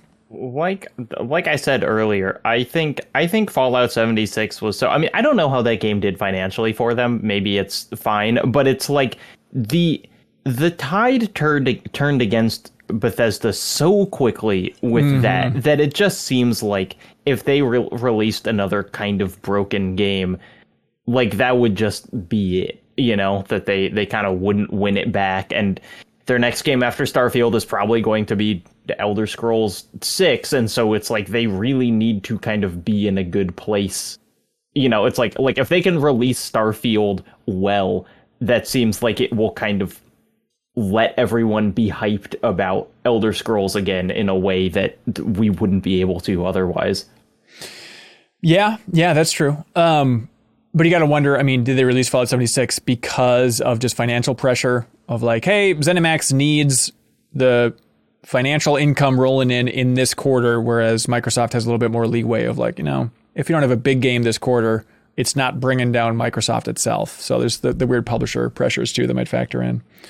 Yeah, I mean, I think that there's only that that's the only world in which Bethesda would have released it. Like, if there was some sort of pressing financial need for it, Right. but but even then, I mean, like, there's smart people making those like making the decisions over there at Bethesda. I feel like whatever that that there are lessons to be learned about how the community receives very buggy games at launch and how much uh, goodwill you earn by taking the time to make it right. Yeah. know? and and like you said before, how much damage that can do to a reputation for future stuff. Like that's a very real monetary value, also. Yeah, totally. So yeah, but yeah, it's hard to say. Uh, I don't know if you saw um, on a Resetera thread, forget which one it was exactly, but there was a developer who was, oh, forgive me for forgetting their role, if they were an artist or animator or what, but there was a developer who just left Bethesda. And so somebody on Resetera asked, like, hey, how's Starfield looking now that you're out of the out of the game? Um, and they're like, it's looking pretty good. And by the way, this this was later verified by a couple people. They're like, oh, this is actually a legit developer from Bethesda. Somebody, somebody just talking out of their butt. Um, but they're like, the game's looking pretty good. We're doing playtests every Thursday. We're having a good time with it. It's big. Um, there's flying in like spaceships, and that's pretty janky. Other than that, I think it's pretty fun. It's like, okay, that feels about right. Looking forward to it. Uh, Let's see. Uh, Swiggity Swoo writes in uh, and asks, "Do you miss angry Kratos?" Now, hear me yes out. Okay. Yeah, I, I Uh, hear him out. Hear him out. Hear him out. Swiggity. Oh, oh, Swiggity's got We all thoughts. have thoughts. Uh, Swiggity says, "Now hear me out," and I am role playing as Swiggity. Uh, we can all agree that the original God of War titles featured a Kratos who wasn't very relatable. We all know that in 2018, the reboot of God of War was a breath of fresh air and a bold new direction for the series, which paid off. But it's now been four years since that game came out. I think five, right? And I'm beginning to dread. No, no, four. I'm sorry. Beginning to dread the idea of playing through uh, a game exactly one yard from the bald back of Mr. Kratos' head for 40 hours while he scolds his teenage son, solves pu- puzzles by throwing his axe, and using the same weapons and moves as the previous game. It just seems so tedious to me after playing Elden Ring and not loving The Last of Us Part 2. I'm not sure, or I'm sure the story will be great, but part of me already knows where it's going. At least with Angry Kratos, you never really knew what you're in for, and I genuinely believe he was a compelling, if not cartoonish character. Am I the crazy one? No, you. Uh, I I uh, am a hundred percent on board, and I have felt like, and this might be what Kyle is going to say too, that it's like w- we've been kind of gaslit as a gaming community into believing that the old God of Wars were stupider than they were. Interesting. That, that like when 2018 released, they were like, no one had even thought about video game stories back when the original God of War trilogy happened, and Right. now our Kratos, you know, can be sad. And it's like God of War, especially two and three, were like really interesting and totally knew who Kratos was, and he was not posed as like a hero of that story. And like the place that God of War 3 ends is weird and fascinating and cool. And I thought the game was more fun. So like, yeah, I I absolutely miss old Kratos. Yeah. No, I, I Jacob, I'm glad. Like, I feel like we're a good crew to talk about this because, like, that is a thing, right? It's like a cliche. Oh, Totally. Kratos is mad, but it's like the story of those games and the characterization of Kratos is really well done, and like he is angry. And the thing that I think those games are really successful at is justifying his anger very well. Like, I really sympathize with him and understand why he's so mad. And I think it's like totally in line with what's happening in his life and what's happening in the story. It's not full cartoon character. Yeah, I mean, it's like even you know those those games were you know absolutely uh, sexist, had a lot of problems. Like, I don't want to defend every part of them, but like, yeah, they they knew they thought about the story. You know, it's like he was a considered character. Um, and and I think fit in well with like Greek myth and the kind of tropes of those characters and stuff. Uh, yeah, so the the just kind of like well, The Last of Us is when video game storytelling was invented, and so that's you know what we did with the new God of War has always kind of irked me. Yeah. Yeah, I I think those those are good points, but I don't Uh-oh, know. For here we me, go. it's like I- I'll keep it short. No, no, no. This is somebody who gave God of War 3 a 10. So just for perspective here. Yeah, I mean, I like I I love those games. I think that there's something in the question about like, do you miss? The question isn't like, are there problems with current Kratos? Right, right, right. It's like, do you miss angry Kratos? Right, and and for me, having like played and reviewed all of those games uh, back in the GI days, like there is like I there is a definite sense of just lack of surprise, right? The the the the fact that you always know how Kratos is going to respond in in a situation to me actually like undercuts some of the epic stuff that they're doing. Uh, like some of some of the story moments that they're trying to go for, all of that when you just know that Kratos is going to like shout and irrationally attack anyone who's like in front of him. To me, it just got like by the end of what Ascension, I guess, Right. it was just like felt so old. It felt it felt good in the first God of War, but then there's also the fact that those those four games, like the the three God of Wars and Ascension, take place over a span of time that like really really roots God of War in an era, right? Really roots that like character, that storytelling, that attitude in a like 2004 to 2013 time frame in a way that I think is hard to like you just can't go back to that anymore, right? So I guess like when I talk about the concept of like missing it and wanting to go or like theoretically wanting to return to that in some way, Yeah. Uh, that's that's where I get hung up on that question, and I have to say like, no, no, I don't miss that. I wouldn't want to go back to it. Did I love those games? Yeah, I did, but I think I'm more energized by the current iteration of God of War and the uh, and the like expansive possibility in front of it. The fact that you don't always know what's what's going to happen in a situation. The character of Kratos is like uh is not only not only less predictable, but like is just different than he used to be now. And I think that that's uh, there. I don't know. There's something about that that was compelling for me. Yeah, I mean, there's obviously a huge jump just in the level of surprises and discovery going into this new era of God of War, and especially the way it wraps up. It's like, okay, did not see this stuff coming, unfolding this way. This is so fantastic. I do think that the new one, bold prediction here, I think it's going to get dinged hard for being pretty similar to the old one, and especially, I think one of the thrilling things about God of War from 2018 was just how kind of reserved it was with the pantheon in Scandinavian mythology. I love just feeling like this mystery in the sense of the world. Like, I don't know how many gods I'm going to encounter. I love that it's a pretty minimal amount. And the fact that, okay, now we know there's one more game in Norse mythology. It's called Ragnarok.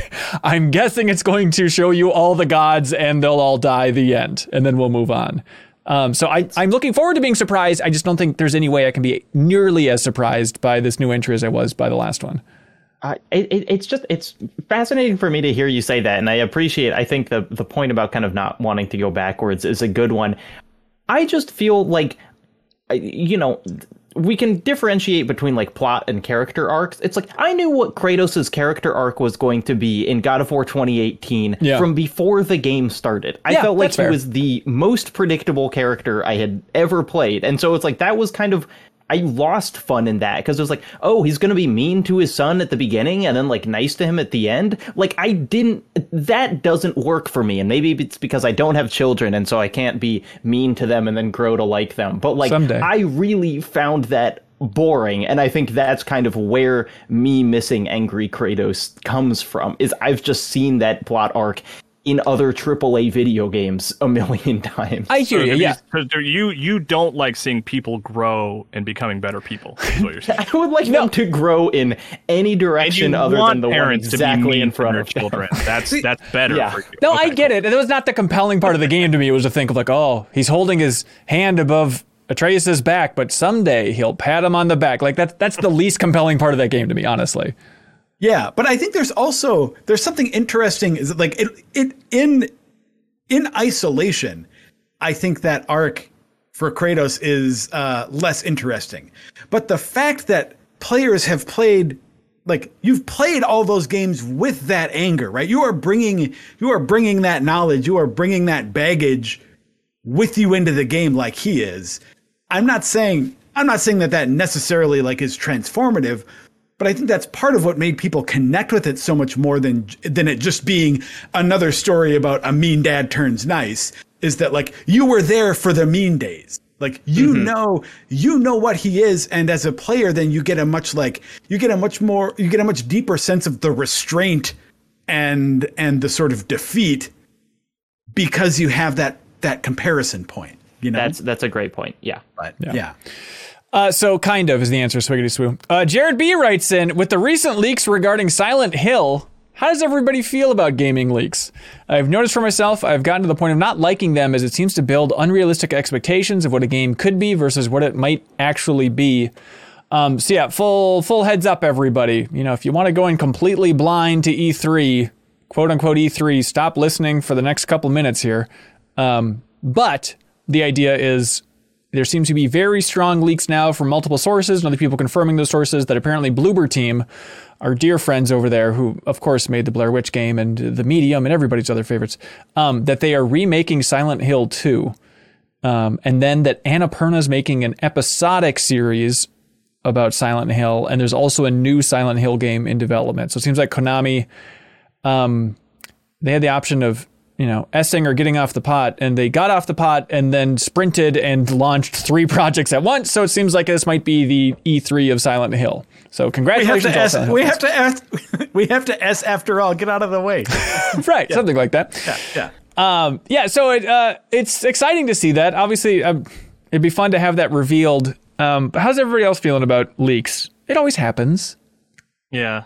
I mean, I I don't I had I put so little. I like you're you're saying this like it's all like we will see this in E3. Yeah. It's done deal. Like I don't take it that way at all. I mean, I think it's interesting. I think that sounds like a cool direction for Silent Hill. I like the idea of the original being or two being remade. Yeah.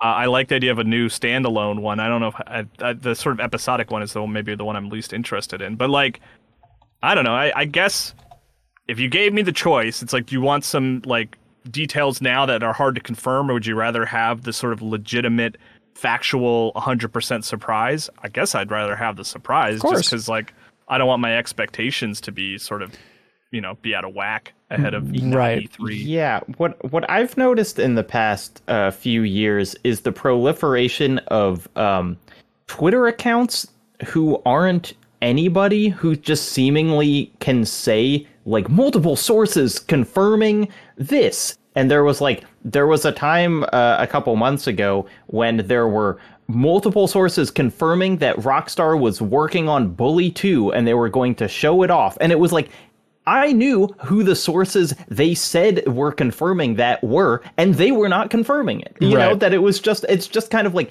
people can make shit up and and because I, I think you know there's a kind of ongoing like individualization of people versus outlets saying things and whatever. It's like you just have these personalities on twitter where like all they do is tweet things that they've kind of read on threads and sometimes they're right and so they gain legitimacy. Um, but i it's it's very annoying to just kind of have these like multiple sources confirming a whole bunch of times, and most times they just don't turn into anything. Are you saying Star Fox Grand Prix isn't going to be revealed at E3 this oh, year? Oh no, that one's real. And I'm Okay. the source. Of okay. that. Good. Good. Good. Cool. Cool. Cool. Looking forward to it. See, my feelings on this are so complicated because, like, with with any like, let's say a big, an announcement of a big game, you've got so many different competing interests going on here, right? Like, I I was on the games media side of this, and I understand the desire to want to keep up with the big news stories, right? So suddenly there's a news story making the rounds about, hey, big Silent Hill 2 announcement possible. It's like, well, it's already out there. People are going to see it. Is that something that you as an outlet like want to miss out on like potential engagement on because you're not really spoiling it for the community at large because the news is already out there Right. you so then you can make the argument that like look we should just hold this we should just hold off on any on any leak reporting and let all of these announcements happen naturally.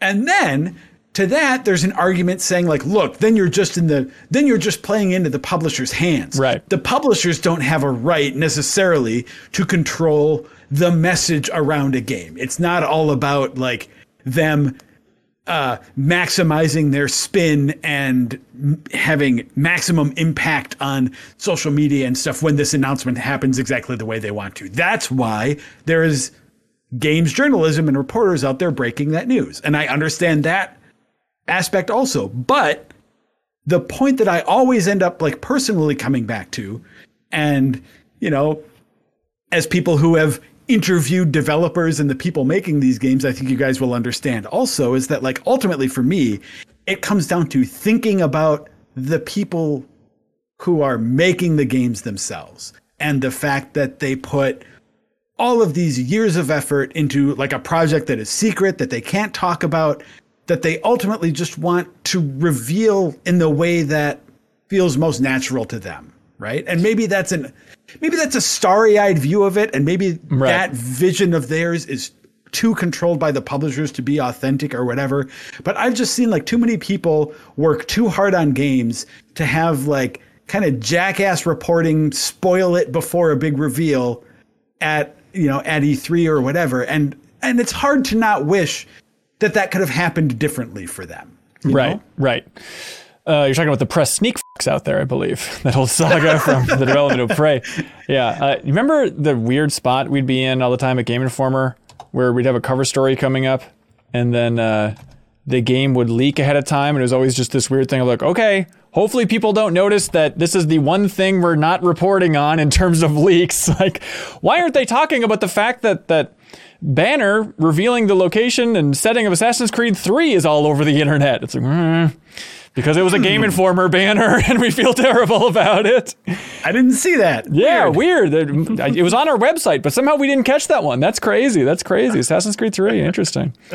Um, uh, yeah, I, I don't know. In this one, I uh, I like Jason Schreier's approach to it, which you know, who knows how much he's always following exactly his own mantra for it, but he's he's communicated that he will reveal a game exists if it's important to have context for players and consumers in general. Like the, the one that he used as an example is like Fallout 76, right? The fact that Bethesda was announcing that and making it seem very much like this is a new Fallout game. It's like a new single player Fallout game, everybody. Hope you're hyped for Fallout. And that was a situation where he'd be like, hey, this is done by a different studio largely, and it's also a multiplayer focus thing, and it seems like not exactly what maybe hardcore Fallout fans would expect or want. And I think that is doing a service for people at large. Now I'm not I'm not pointing fingers, but this Jeff Grubb fella, uh, I, I like Jeff Grubb personally from the bits I've interacted with him, but sometimes I get bummed out because he seems to be just like throwing out every game he hears about. And I, I get it. I understand. You don't want to be too much in the publisher pocket and all that stuff, but I am kind of bummed when it's just here. We heard that this game's in development. We heard this game's in development. I, I like having those stupid Christmas morning moments, but you know what? Yeah. That's, that's naive, probably. Yeah, and, and I like those too. I I think about the idea of like, let's say that there's an artist like making a painting. Just wouldn't you rather wait until the painting's done rather than rather than sneaking a peek before? It's like, ooh, I wonder if he's making a Viking.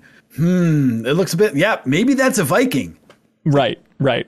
I agree. there should be no video game trailers. You should just receive the box and play it and be surprised. Just is it too Yeah, much I- to ask? Just mail it to us if we're gonna like it. Come on, publishers. yeah. I, I think about that idea sometimes, Jacob, of just like like in movies and everything of just like what if what if the next Christopher Nolan movie was just called Christopher Nolan's new movie? yes. And I just went to the theater and that's hope for the best. you know? Or like or like the next rock like I feel like Rockstar could get away with it where they're just like, Hey, our new game's coming out tomorrow. Totally. It's the new Rockstar game. I would love that. That would be amazing. Yeah, going completely cold. Like I remember talking about it with uh, Avengers: Infinity War and Endgame. Like they don't need to market that. You have everybody. Like how amazing would it be if every trailer for that was just the logo and like or clips from previous films, then the text it all builds to this. Like you did not need to reveal a single bit of that. Especially with Endgame, like you could have left that all in the dark. Ever, especially Endgame because it's like part 2. Like everyone's coming back, you idiots. Just shut up. You don't need to tell us a single thing about this movie, please. Okay, but here's a hypothetical, Kyle. How about this? How about um let's see, my parents have like a spooky cabin out in the woods that they built on their property. Um, how about you go live in that cabin for like five years, and I'll just whenever there's a game that I think you'll like, I'll just bring it there and drop it off at the door, and then you can basically have that experience. I like the idea of me just sitting there, like twiddling my thumbs, like, "Ooh, I hope Ben brings me something today." I'm bored. I would love something, Is that something- anything. Oh no, no, it's a woodpecker again. Okay, well I'll keep waiting. Ben is at home, like, well, I don't think you would like Tunic that much. Right, no, I won't right. bring him that. and then the ultimate Twilight Zone twist is you realize there's no electricity in this cabin. No. That's how it works. Spinning the disc on my finger, trying to look at it. There's Seems a game great. on here. immersive. Uh, let's see. Victor Pham. Oh, what a related question. Thanks for listening, Victor. Asks Are gamers too immature to handle seeing early looks at games? For example, the Dead Space remake team has been extremely transparent about their process, and uh, we still get plenty of complaints about the graphics and the sound design. I guess I haven't dove into like YouTube, or I don't know where those are coming from exactly for the Dead Space remake stuff. I know they've tweaked some things based on the feedback. So I I love that EA is being as open as they are with that game. It's very unlike them, um, and I think it's really cool. And so my fingers crossed that gamers are handling it well. But I haven't dove in enough to see if they're if the developers are pulling their hair out based on this approach they've taken so far. Yeah. I mean, with early access, I'd optimistically, I'd like to say that we are. I guess I should lump myself in that Yeah, crew of people. Uh, but yeah, I don't know. It's it's tough to say because I, I feel like once the once a game is out, those you know those sort of complaints like wash away. But Well, Are they- I don't know. I'm thinking about like this is kind of an old example, but it's like you know, for for years people were mad about Watch Dogs, like the you know the E3 demo versus the thing, and like I right. feel like again, it's maybe because E3 hasn't been as much of a thing. This there haven't been stories, but it's like for a while people would kind of be like, oh, typical, you know, Ubisoft demo versus game. And like, you know, it was it was always with the spin of they are actively trying to mislead the consumer, not games change during development. And like, Yeah. you know, it's it's it's hard to know. You you don't know if if they knew that that was never going to be a working version of the game. But I do think it I think probably people play a little closer to the chest with with the exception of that Dead Space thing, which is cool because like it is a thing that gamers get mad about if a game has worse graphics than the trailer. You know, like people will still uh, be upset about that, and it's uh, annoying because I would like to see early versions of games. I guess Yeah. your your example, your Watch Dogs example, though, which I th- is like fair, is like those were presented as like this is what the game will be. Right. Like I think I think you need that sort of disclaimer, and Yep. it can't just be text. uh, You know, a little tiny text on the bottom of the screen. you want like know? full watermark, early development footage. or just in, I mean, the, just the Dead Space approach that we're sort of complimenting here of like just being very clear, like this is early development. Like have someone literally come in and say it. Where at an E3 trailer, like Watch Dogs, for example, that the way that that was presented was like this is the final game. this is next gen, baby. Yeah, totally. Yeah. Well, I also I think it's interesting because with Dead Space, the criticisms that people have is like this doesn't look good enough. Whereas Watch Dogs, it was like this looks too good, and then your oh, your final game didn't look good enough. So it is, yeah. There there's kind of a discrepancy there.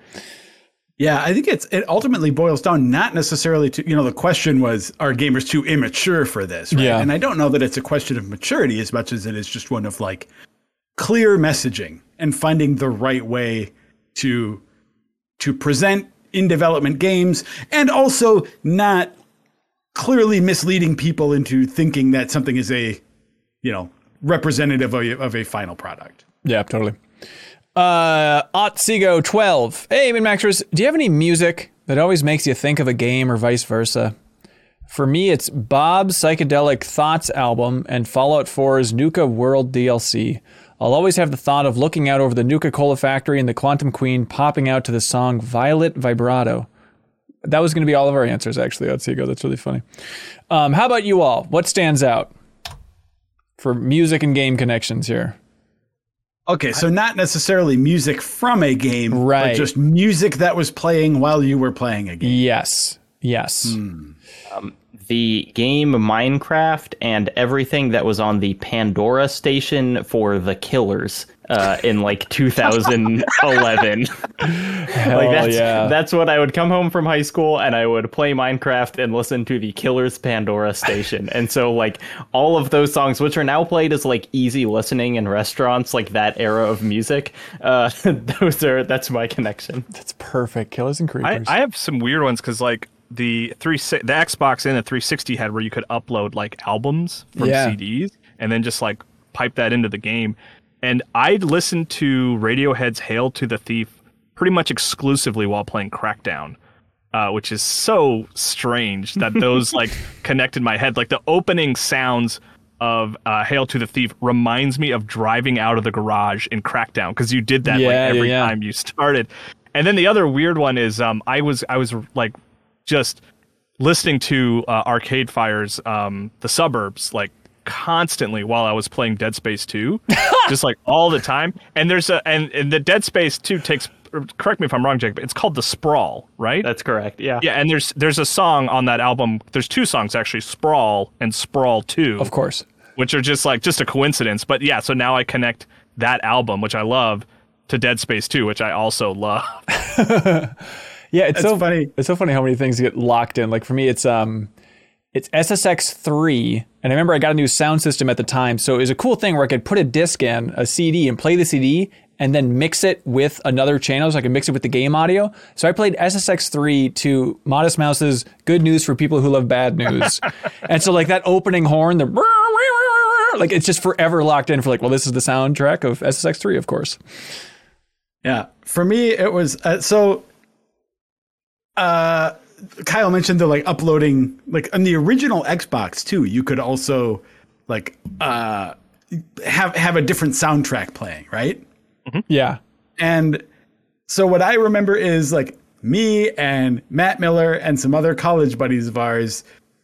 Uh, we we won. We checked out uh, Dead or Alive beach volleyball. You perverts. Here we go. And in order to make the experience as ridiculous as possible, we uploaded a few songs or like had a few songs going on a playlist. And the only one I remember is uh, Queen's Fat Bottom Girls. Of course. So now every time I hear, but like we only had a few songs uploaded for, or like like set up for it, right? So it's like when we were playing Dead or Alive Beach Volleyball for that afternoon, we probably heard that song like twenty times as it went through the rotation. Just So just now when- guys being whenever- dudes.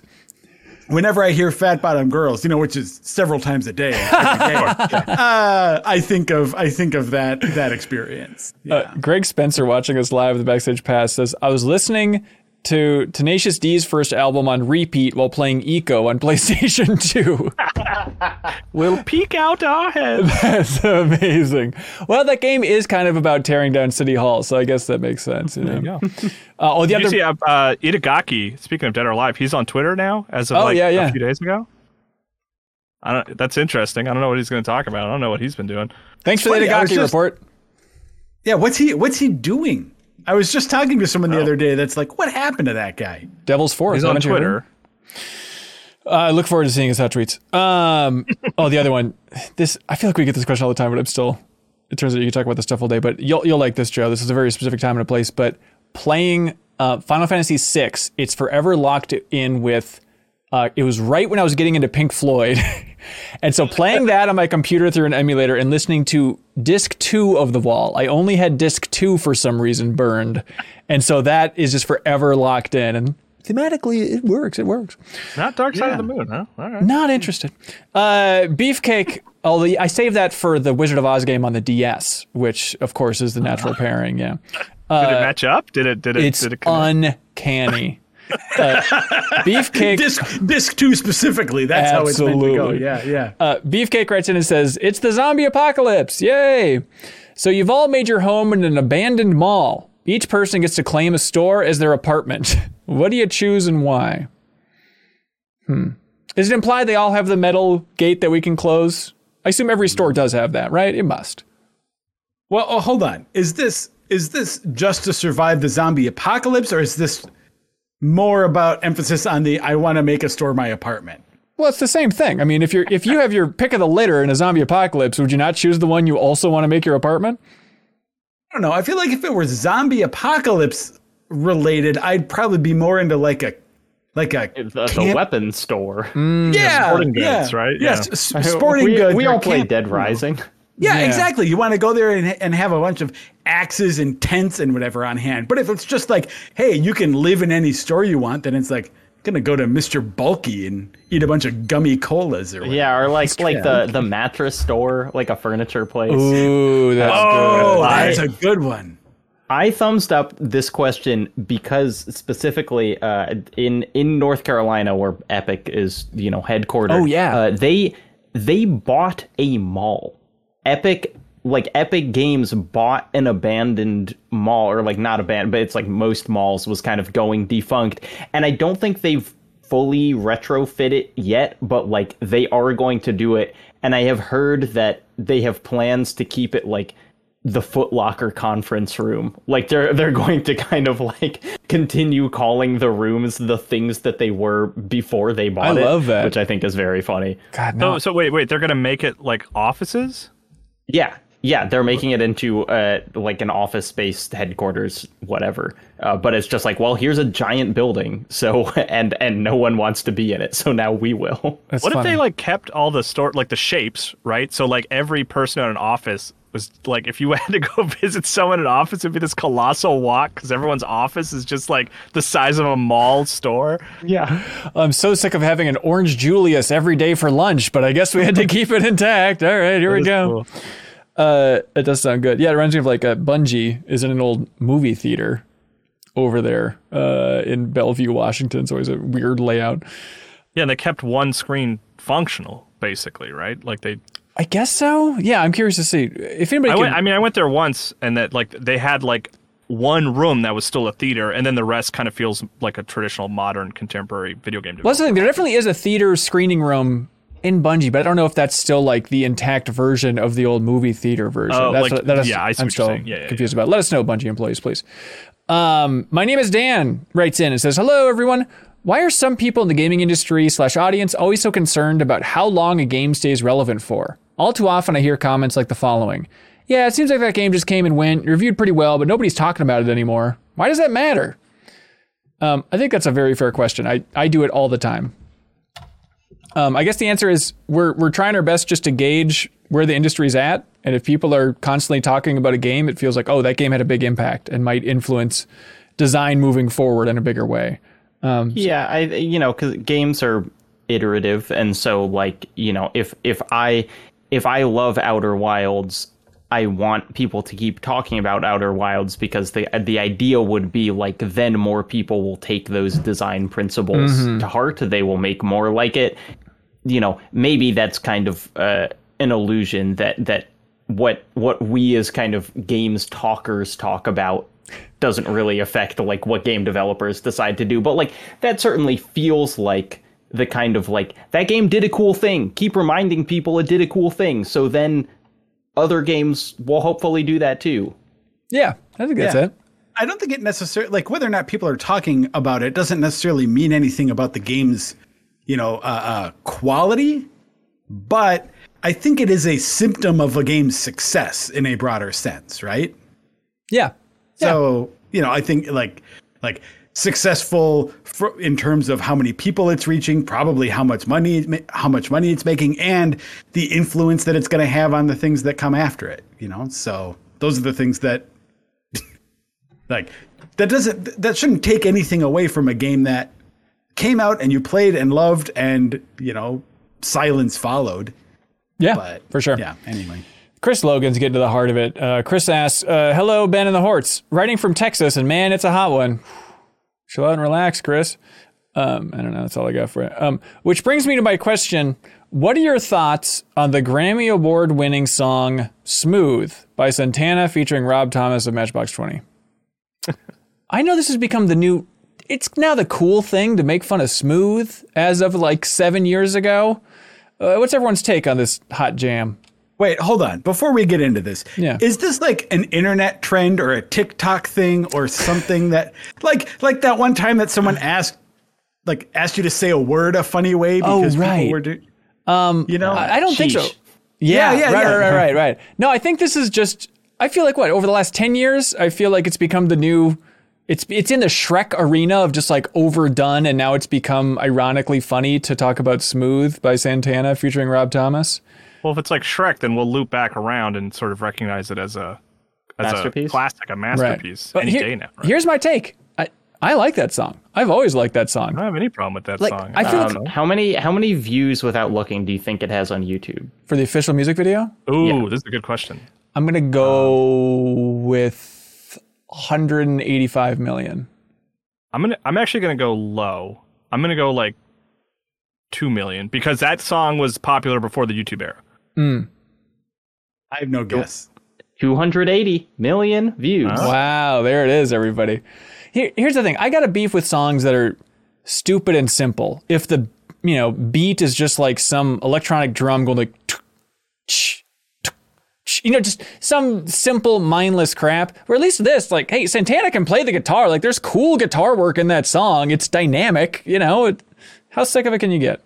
Also, I'm an idiot when it comes to music, but I'm going to the mat over this one, everybody. Like this is that's one of those songs for me that is just so evocative of a specific time and place because like I remember being like listening to the radio in my college dorm room and having that song play twice every hour probably as I was like playing games or doing homework or whatever. And you're like, turn that down. I'm trying to listen to Fat Bottom Girls here on my Xbox. so and, like like I but to add to add my voice to the chorus, uh, I haven't heard that song in a while, but I always liked it. there it is. Look, a couple of simple dudes here. this is a, you're gonna pull this out for YouTube, right? So Oh yeah, we're gonna get to 280 million views for MinnMax this is gonna be the sort of the number one source for Matchbox 20 Santana right, mashups. and then we'll call it yeah on YouTube uh, parentheses official music video. uh, by the way, I don't know how copyright works. If anyone wants to do that with this video, you have my complete permission to clip this and upload this and call it the official music video. I won't take you down, I swear. Uh, Ramses Garcia asked a similar question. Um, Seven Nation Army, We Will Rock You, and We Are Champions are standard in sports arenas these days. What video game song can officially join their ranks for standards in sports arenas? Uh, ben, can I drop something in the, the chat for you to play? Yes, you can. Um, let's Uh, see. Discord okay. select. Okay, here we go. Yeah. I was I was so excited to get this question because I am secretly obsessed with this song from the uh, Pokken tournament or Pokken tournament like game, which was the fighting Yeah. Wii U Pokemon game. Oh, hell yeah. Uh, the song is called Magikarp Festival, and it is no joke, like one of the hardest songs I have ever heard. All right. Well, we'll have to just Start- take your word start for playing it. it at like the 15 second mark. We're running out of time, Jacob Geller. We have to move on to the next question. No, I'm just messing with you. Okay. Uh, which, which, where do I start it? Uh, like 15 seconds in. Okay.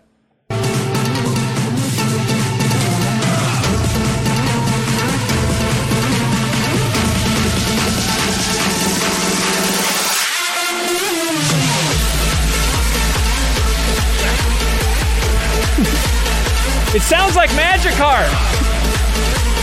Like a festival. Yeah, yeah, yeah. It continues to go off the rails, and it's like Magikarp. That is who the song is. I love it. Top comment is this track would play at a nightclub and no one would realize they were dancing for Magikarp. this is absurd. That's good. Three drops. Oh no, there's a, there's another one. If you, There's another one. no, you don't God. you don't have to keep playing it. Six keeps minutes getting song. better. It just kind of I was actually, I was around. gonna say just like standard Game Boy like Pokemon combat music, honestly, or like the Chrono Trigger combat music, like good RPG combat Mm. music, you know. I'm going with. I think you need something like you need the boom boom clap of "We Will Rock You." You need like the communal part of it, right? And so uh, I think you got to go main uh, the main theme, the title theme for Arms, which everybody of course remembers. But you could imagine this in a soccer match. It's designed for it. Here we go.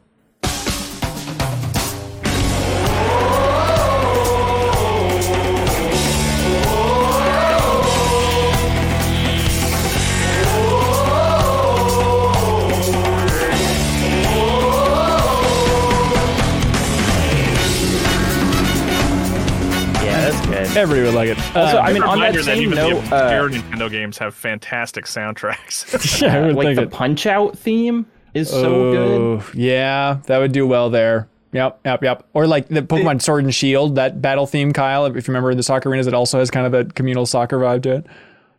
I don't know that this song itself would be great, but I think if you were to get a professional choreographer to like develop an arena style dance that everyone would learn over time to go along with it, the Tetris theme A Yeah, would rile that place up. Everyone knows that song. That is true. People would It'd sing along with it, and if there were like moves you could do as a group, like you know, synchronized wave style or something, Mm, it would be good. Well, I think you'd have that'd to be good. like do the shapes, right? Like you'd have to be the T and the line. Hey, look, I'm no, I'm there. no. You're the choreographer, Kyle. Kyle Oh, I not am. me. Great. Yeah, yeah. So I, I like that idea. Also, there's this uh, old Genesis song that I think would work really well.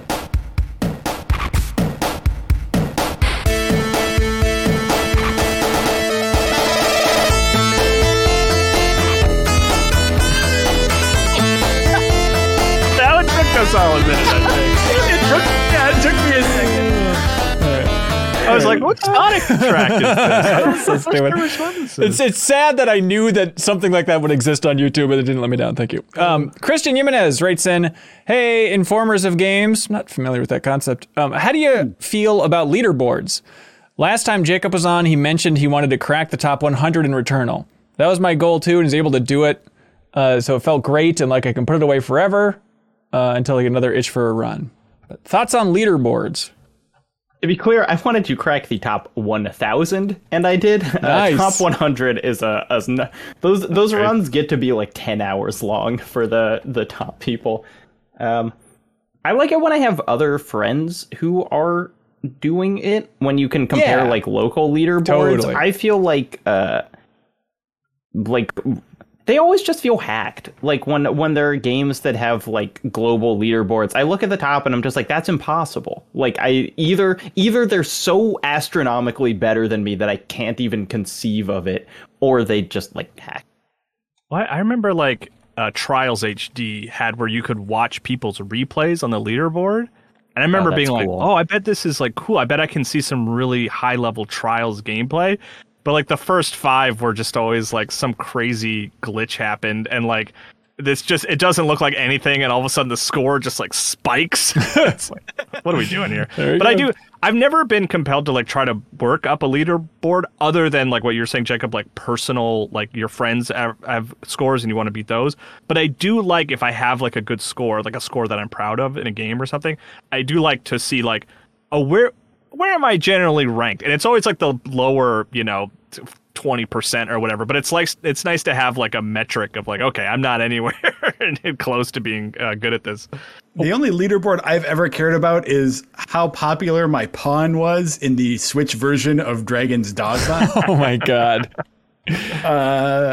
and other than that, which I did get up to number eight Wow. at one point. Wait, Uh, eight. Uh, what are you talking? In the world? Yeah. On Jesus. the Switch version specifically. That's that's yeah. cool. Well, it's kind of cool. Oh. I mean, it is it is cool. but Objectively it- cool. But, the reason it happened is because I had the game pre-release. So Oh. So I was able to like, and I know the game pretty well, so I was able to like finish it and get a pretty good high level pawn. So when it hit, like it, I, when it You were hit. I was, I was one of the few good options available. I, Right, I, I, right. I had a head start. Yeah. Gotcha. Otherwise, yeah, I'm, I'm, I'm with with Kyle and and Jacob. Like, if I can compare to friends, I really like that. I like when it even even not necessarily a discrete leaderboard, but like when I'm in a game and I like finish a race in a certain time and it's like Jeff Cork finished it in this time. Do you want to? And it's like, oh, maybe I should try and beat Jeff Cork on this. Please do. And then invariably you, you tell Jeff Cork that you beat his time on something. He's like, well, I don't even know what you're talking about. Who cares? or, just my or he gets way too competitive about it those are the two That's right. yeah, yeah. Um, I really like when roguelikes have dailies where it's like a seeded run where everyone has the same thing and you can all do it together. Those are the ones like Slay the Spire, The Binding of Isaac, and Returnal have all had those. And because the score resets every day, it's less competitive. And so I will often do those and be like, oh, I'm in like the top, you know, 200 today. Maybe there are only 700 people doing it, but like that still feels cool. Yeah. Yeah. White Max writes in and says, Hey, Bachelor Ben and the rest. Sure. Uh, can you tell me what the difference is between a teaser, a trailer, and a special look? Because Pixar released one of each for Lightyear, and I cannot tell what the difference is to warrant these names. Am I missing something? It's all blurring in a big way. Lightyear, a movie with crystal clear. oh, hold on messaging remember, I have, I'm not watching lightyear trailer I so know, I know. no We're not going to reveal anything about the story of Okay, Lightyear I just- here. just wanted to make sure I think I think it's a smart move. I'm going to slide it to you uh, when you're in the cabin. You'll really enjoy it. Um, I think I think teaser trailer. I think the problem is that's expanding more and more. Originally, it was especially in the film industry. Like teaser was a teaser, maybe a logo, maybe so, an environment shot saying, I don't know, aliens are going to come back or whatever, right? Like the teaser trailer for Jurassic Park, I think is just like showing the amber, that type of thing. But now, like teaser trailers, it's a two and a half minute long clip, and especially with Marvel, you feel like, oh, I, I know the entire plot of this movie based on No, the teaser. That's that's a trailer. That's a. Tra- I feel like a teaser for whatever the content needs to be like 30 seconds or less. I agree, but I'm saying, especially Marvel has been blurring those lines in a big way. You look at like the latest Marvel teasers, and they are two and a half minute long trailers. Maybe the logic comes from like because Yeah, like the- te- teasers are almost al- like almost always contain exclusively footage from an upcoming trailer, right? Yeah. Yeah, I it's mean like- the Lightyear teaser is a minute and a half long and just shows a bunch of footage of the movie. Right, right. Yeah, I- that that makes no sense to me. Well, Yeah, you're when they have the antiquated, word- Joe. When they use the word like Thor, right? Uh, Love Yeah. and Thunder. That's like a teaser, and I think it implies that a longer. What Joe is saying, like there will be a longer version of that trailer that will mostly have footage Look, from the teaser. you guys are correct as of 10 years ago. I'm saying it's completely changed, and teaser is just code for trailer one, and then trailer is code for yeah. trailer two, and special look, which I'm not as familiar with, but it is just another trailer for I mean, Lightyear. So w- words have no meaning. What do you want from us? you're right. You're right. Yeah. You're right. We're trying to define it here. Um, Lock it here's in. here's what it should be. Yeah. There you go. Teaser teaser should be 30 seconds or less. Right. Agreed. Trailer as as long as 2 minutes.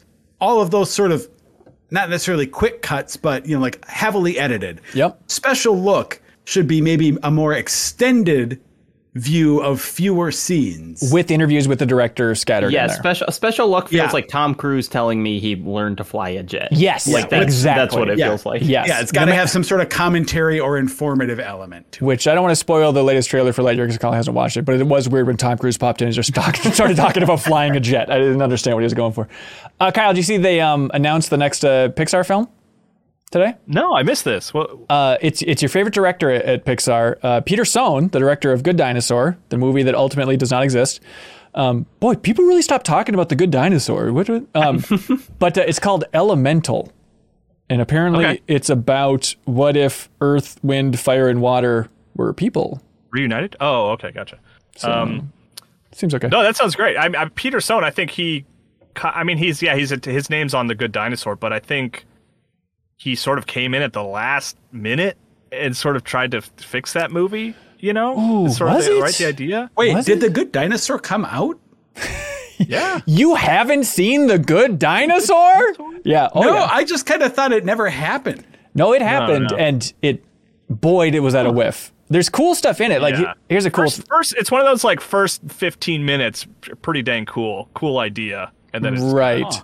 T- trails Wow. off. And I like But that I- the uh, yeah, correct me if I'm wrong, but I thought Sohn kind of came in late on that. God, I, I thought this that was a movie that had been passed around internally a lot, and he was just kind of there at the finish line. It could be. I don't remember. it. I feel like it's happened with 70% of Pixar films, but I forget Yeah, if that was that's one of them. Yeah.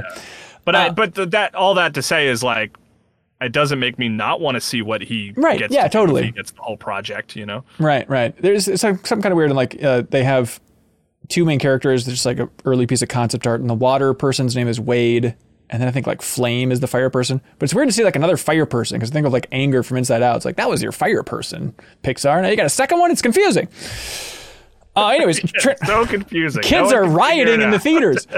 Wade is a great name for a water. Person. It's pretty good. That is It's pretty good good. Uh, Trent Parker writes in and says, "Hello, MinnMax crew.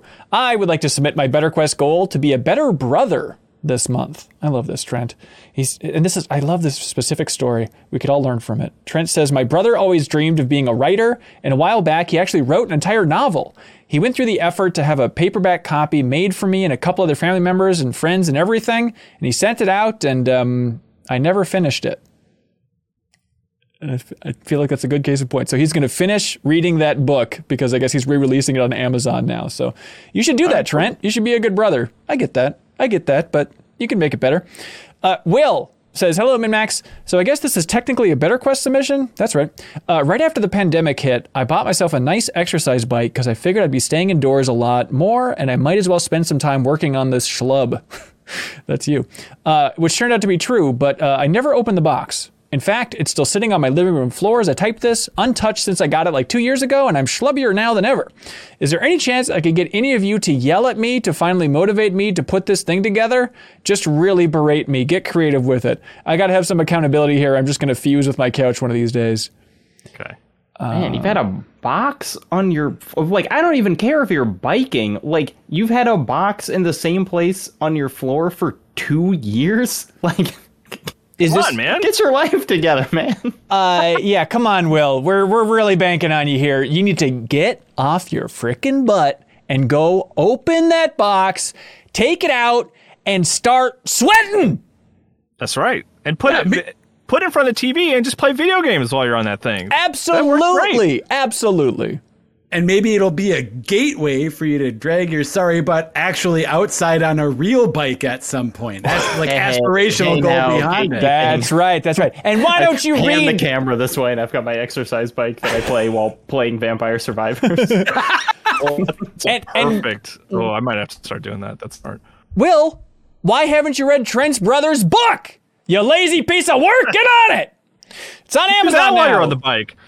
Uh, let's see. Kenny Tag wrote in says, Hey, it took place in my first trivia tower this week. Congratulations. Hope you enjoyed it. Uh, Kahlief Adams was awesome as always as the co host. My question is w- Are the winners robots from the future? How do they know the answers so quickly? The person that got No Man's Sky from the Google Trends data must have been a Google become sentient, right? Thank you. And as a recent Patreon supporter uh, and subscriber, I love the MinnMax content. Thank you, Kenny. That's very sweet. Um, yeah, we debuted a new category. This this uh, month's episode of Trivia Tower. It's up on YouTube. You can check it out. Uh, if you're interested in game trivia, please check it out. Help share the show. We'd appreciate it. Um, but it was all new categories, and one of them I thought was going to be impossible and people were scary good, where I just took the Google trend data for how popular it was for people to Google this game and removed all the names, of course, so you can only see the dates and have people try and guess it. And somebody got No Man's Sky. It was the first guess. They saw like the chart of popularity of No Man's Sky and like No Man's Sky. It was it was freaky. You know, the the way that has to work though is like the the saying when you only have a hammer, everything looks like a nail. Mm-hmm. Right? If no if No Man's Sky is your game and Right. if you love it, if you love it, and you see trend data for it like that, and you know that, I mean, I can see you putting that together instantly because it's like no matter what data that would have been, the first thing that person's mind did was would have been like, "Is this No Man's Sky?" Right, right, right. Whenever then- anyone yeah. wins Trivia Tower, I imagine that it is kind of their personal Slumdog Millionaire, where Yes. like everything in their life has led them to like that combination of questions and knowing. Yeah. Totally. Yeah. People Yeah. always say, like, oh, it's so intimidating. Everybody goes so fast. How do they know all this stuff? It's like, hey, if you're watching at home, we encourage you to jump in and play because you only need to know one thing to get out of that first round. You only need to be nostalgic and have just a weird detail in your head for one game, which, if you're listening to this, you do have in your head. Like, your game could pop up. Miracles can happen. Somebody has to win these things. So, thanks everybody for competing and playing. I think it was a really fun episode this this month. So, check it out. Um, let's see. Oh, uh, Michael Berry writes in with an interesting one saying, Hey, man, Max, I've recently been playing around with the 3DO and its library of fever dream games. The 3DO is littered with bad luck and bad choices. However, one choice that I appreciate is how they developed the controllers to be daisy chained for multiplayer. At the time, I thought it was cool to have a design where you could have three or more players without the need of a multi-tap. I don't believe anybody tried this. Uh, the introduction of wireless controllers in subsequent generations made this idea become obsolete very quickly, but I still find it a novel approach. I'd never heard that. That's a cool idea. So you would just connect the second controller to the player one controller, and then you can daisy chain all of them. That's such a funky idea. I had no idea. Yeah, it's like port top. Yeah. You knew that, Kyle, about the 3DO? I, I had a neighbor who had a 3DO. Yeah, which Wow. we were all fascinated by because it was like pre DVD and he had like a a disc that came with it that had clips of like cartoon shows. Like you could watch a five minute clip of Batman the Animated Series on your Oh. TV with the 3DO Done. and stuff.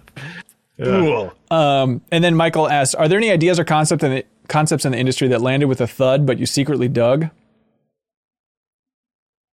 Thud dug. maybe a maybe a bad answer, honestly, but like I really liked the the idea behind the Wii U, and after it was kind of a Right. failure, I was really scared that Nintendo just would have abandoned it wholly. So when the Switch was announced, and it was basically like everything I lo- really liked about the Wii U, you know, I was that was I thought that was really awesome. But that's kind of a bad I- example because it was like a good idea that got elaborated on and improved tremendously Yeah, totally. rather than abandoned fully. Yeah. I don't know if you can say this landed with a thud considering how like expensive and rare they are, but I really liked the idea of use of the adapter that let you play GBA games on your GameCube. Yeah. We're all getting to the know? same ideas. Yeah, it's like it's all leading Yeah. to the Switch in the end. Yeah. Uh, You, Matthew you didn't do Super Game Boy, Joe? You didn't have one of those? for the Super Nintendo. Yeah. Oh, no. Yeah, that was huge for us. Was to have the Super Game Boy plug in the the Game Boy games into the Super Nintendo. Gee, I honestly didn't even know that existed. Really? What? Yeah, Huh? yeah. You could. There was like weird stuff that you could do with it. You could draw on screen with it. Like it had like some like Mario Paint kind of features to it, and like certain games would have color palettes using the Super Game Boy. I think- Right, I think right, right. Metroid Two had one. Yeah. Jeez. I I'm kind of blindsided right now. I had there's this whole thing that I just escaped escaped my notice for so long. Weird. Great. Very cool. Matthew W wrote in and says, "Hey, MinnMaxers, in RPGs or adventure games, do you prefer it when money is easy to come by and you can purchase items and equipments or anything you want, or do you prefer the tension of having to tightly budget your character's expenditures? Tension. Tension. This goes back to the Citizen Sleeper uh, angle, but Ooh, also, sure. you know, where I, I liked, you know, not knowing what I was going to spend money on. But also, I feel like when there's too much money, there's almost always also too much gear, like too much loot. And I would much rather have a game that has like one armor set than I'm saving up for, rather than like 20 that all kind of have stats that I don't understand. yeah, totally. Yeah. I think that like I kind of prefer games that don't even use that system for it. Like like don't make you spend money go to a shop, spend money and get your gear. I like things more like I mean, take Returnal for example, where it's like I just like I guess it's not an RPG, but that that idea of like finding and unlocking better things to use and having your progression controlled that way rather than by like what you can afford to equip yourself with. Yeah. Yeah. Uh, Brian Alvarez, with Cyberpunk's disastrous launch, Starfield's delay, and BioWare's dormancy, there really hasn't been many huge titles these last few years. I get the distinct feeling that the next Dragon Age might be BioWare's last game as a studio. That's bold, I doubt that. But, anyways, um, and that would leave two major studios standing that produce these titles. Are AAA Western RPGs becoming endangered? Are they the, the Great Condor? I I think the Go definition Jake. of RPG just feels like it's it's just diluted, you know, because it's Right. like, you know, God of War is an RPG. Like, it, you know, you you have you experience points, you get stats. Horizon Forbidden West is an RPG. Like Right, all of right. these, there are big games. They're just they're less kind of pure. They're they're more in the like action RPG genre because everything is kind of an RPG. Right. Assassin's Creed, Gotham Knights. Yeah, it's, it's just different from what you've come to know. I mean, I think it's Obsidian's got it covered, right? They're they'll take care of that, right? Yeah, I mean, Avowed probably is going to scratch that itch in a big way. Yeah, but even something like I think uh, Outer Worlds of course. Yeah, yeah, yeah. taps, but like that taps more into I think what Jacob's talking about, right? Is like that taps more into the blurring of what an RPG even is or isn't anymore because it's just like elements that people associate with, you know, pure RPGs are just being um you know, borrowed and adapted in all kinds of different places. So I think yeah, like you know, Starfield is going to be the biggest game in the world, and that's an RPG, probably. So Yeah. Also, Yeah. looking into it, it feels like we're about due for an announcement of Kingdom Come Deliverance 2 as well. Remember that game that came out? Oh wow. That was a that was something. That was something. Um, I think they probably patched it. I'm assuming they patched it to a decent spot. Uh, let's see. Uh, Matthias Julch, I'm sorry, or Julik, uh, wrote in and says, Hey, Necromincers. Oh, you dirty dog. Uh, what defunct game studio would you like to resurrect? If you could bring anybody back from the dead, Cor- corporation wise. Uh, is it cheeky to say Team Silent, What is Team Silent? like the Silent Hill people who Oh, made Oh. you know d- one and two, or I guess through four actually. really? I, Yeah, I never knew they were called Team Silent. Um, no, that's not cheeky. We'll take it. We'll take it. Clover, Kyle, you said? Clover? Yeah. I think that's right. that's just platinum though, right? Yeah, but I don't like platinum as much, which is probably heresy. but I'm I mean- not. uh, I don't love any platinum games, but I love Okami. You know. I was gonna say Clover really only made Beautiful Joe 2 and Okami, right? And God Hand, your beloved God. Oh, Hand. and God Hand. Of co- Did oh, forget God Hand. Joe? God Hand. We all make mistakes. Uh, I think Alpha Dream for me. Uh, they could finally make the Tomato Adventure sequel, um, which would be called Pepper Adventure. So everybody get ready for that. Um, they teased it at the end of that game. Spoilers for the end of Tomato Adventure. Um, but yeah, I was so curious to see what they were going to do when they finally got off handheld and hopefully got away from the Mario and Luigi series and tried something new. And it's like, oh, they're finally making the switch and they'll make a big console game. And then the studio went bankrupt. It was a real bummer. Sorry, that happened to you, Ben. Thanks, man. Uh, for for me, this is maybe a little bit of a weird one, but like Lionhead is one Oh, is yeah, a big a one, one. for me. Um, I I really liked because they did the Fable all of the Fable games, right? Like the original Yeah. ones. Yeah. Yeah, and Black and White. And there, I mean, there are lots of studios out there that I like that I'd like to see more from, but it's, I think that there's just a very particular vibe that Lionhead stuff had that um, I don't think you can get from other studios right now. Yeah.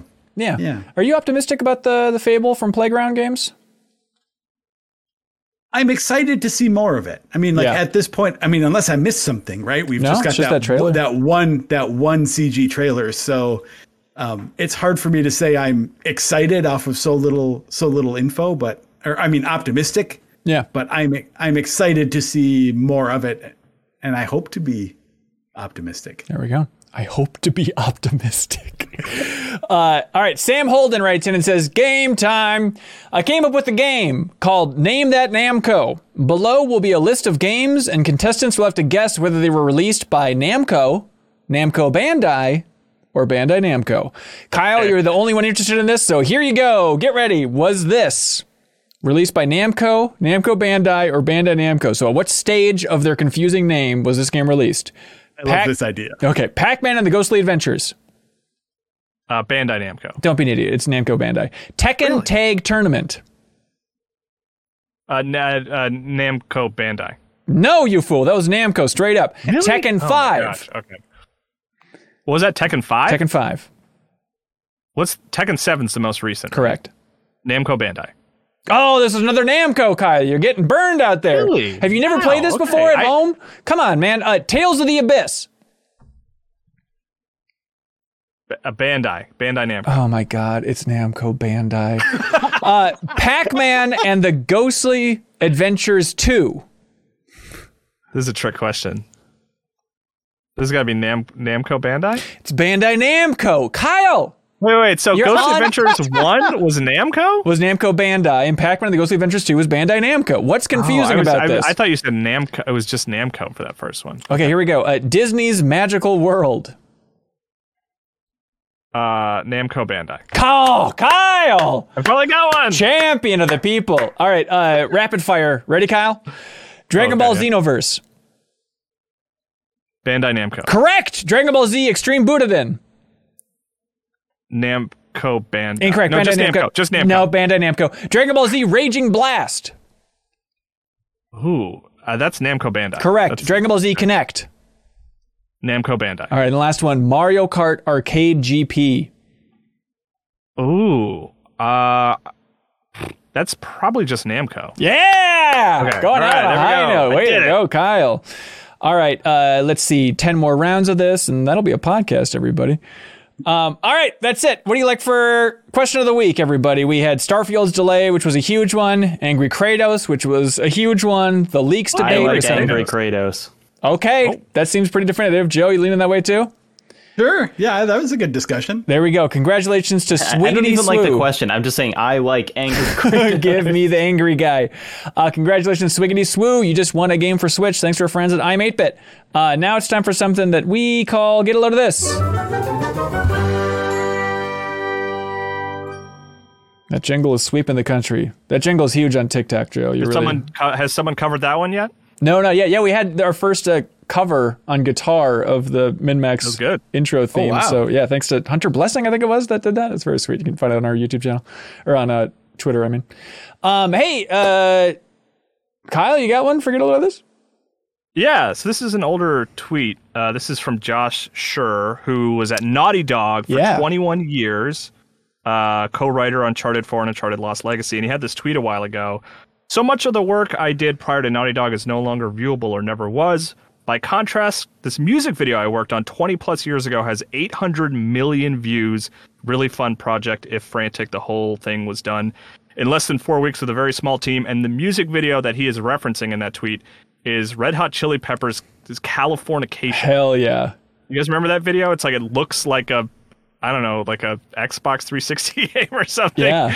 But uh, he has a thread of just like working on that and uh, what that was like, and I thought it was really interesting. Awesome. Yeah, because he's an animator going back to all Yeah. that stuff. Um, yeah, he says it, looking back at his animation on that, he winces now. He, he doesn't like to look at it. That's awesome. Uh, yeah, I feel like there's a news story in the last year of somebody like making a video game, the, like the actual video game of that music really? video, which is a really funny idea. Like copyright wise, who knows where that lands, but I love it. Um, hey, get a load of this. This is a weird one. I was listening to a podcast about dinosaurs uh, called Terrible Lizards, maybe in preparation for an interview coming up in the future. Um, and they mentioned this concept in nature that I've never heard of before, but it's fascinating. And it's found in butterflies and birds. And it's called, forgive me, it's called bilateral gynandromorphism, where it's a rare thing, but in butterflies and birds, certain times apparently, um, gender can be split in half. So there's butterflies where they have two different patterns on their wings depending on the male and female. And like look this up for like they have pictures of like cardinals where it's like the male and female cardinal, cardinal and it's just like a two face split of this gender. It's really wild, but bilateral gynandromorphism for a fun thing of nature that I never knew of before. Um, you got one there, Joe? Yeah, I do. I was trying to decide between a sad one and a happy one, and I'm going to go happy, with the happy, happy. one. Oh, thank God. So it's just it's just real quick and stupid, but I saw it floating around on Twitter that uh, there's a okay, so there's a video going around of the final dance from the movie Dirty Dancing. Yeah. I saw this, Except instead of instead of the normal thing go, the normal song going on, they have it set to the Muppet Show theme. Very appropriate. and it just it, there there are a few spots where it just syncs up but like perfectly in a love it. hilarious way so uh, i saw that and like it's not often that i'm just like scrolling on twitter and see something that like literally makes me laugh out loud and this made me Yeah. this made me laugh out loud so uh, that's a happy little part of my week That's great. There's links below for all this fun stuff. Jacob Geller, please have a sad Uh, yeah, one for us, dude. Get, a load of this. Um, the YouTube channel MKBHD, which is, uh, I mean, has 15 million viewers. It's a big tech channel, but he put out a video that is called "AI Made This Thumbnail," and it is about a new uh, AI kind of learning program called DALL-E 2, spelled kind of like Wally. Um, and what it is is a program where it's not publicly available. So he got this kind of like as a special thing, but it's still very kind of kept under wraps for right now.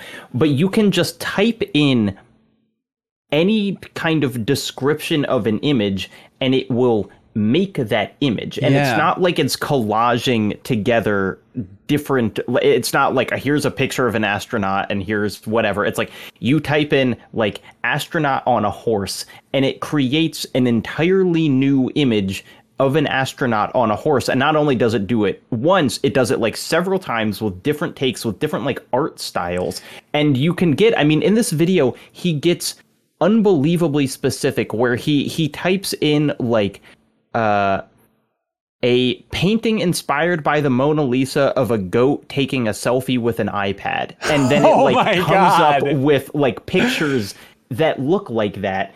And it's I mean it's it's the first time in a while where I've looked at something and felt like I was looking at the future not in like a kind of cool aspirational way, but Yeah. just a like oh my god, this is going to be a thing and it's going to change everything because you see this and it's just like well stock images won't need to exist anymore and like maybe even kind of graphic designers you know will be will still exist but only for kind of like the elite and it's like this if it becomes publicly accessible will just be what everything is made of forever because it's like you can just type in a tiger discovering an Atlantis and it gives you 10 different pictures of a tiger discovering Atlantis. Right. Like it's it's unbelievable. It is so weird and kind of terrifying but like incredibly interesting. I love that. Yeah, I saw Geoff Keighley was tweeting about it where he was just typing in The Last of Us, but it's in a space station. It's like, yeah, here's just what looks like screenshots or concept art from a new Last of Us in space. It's really wild.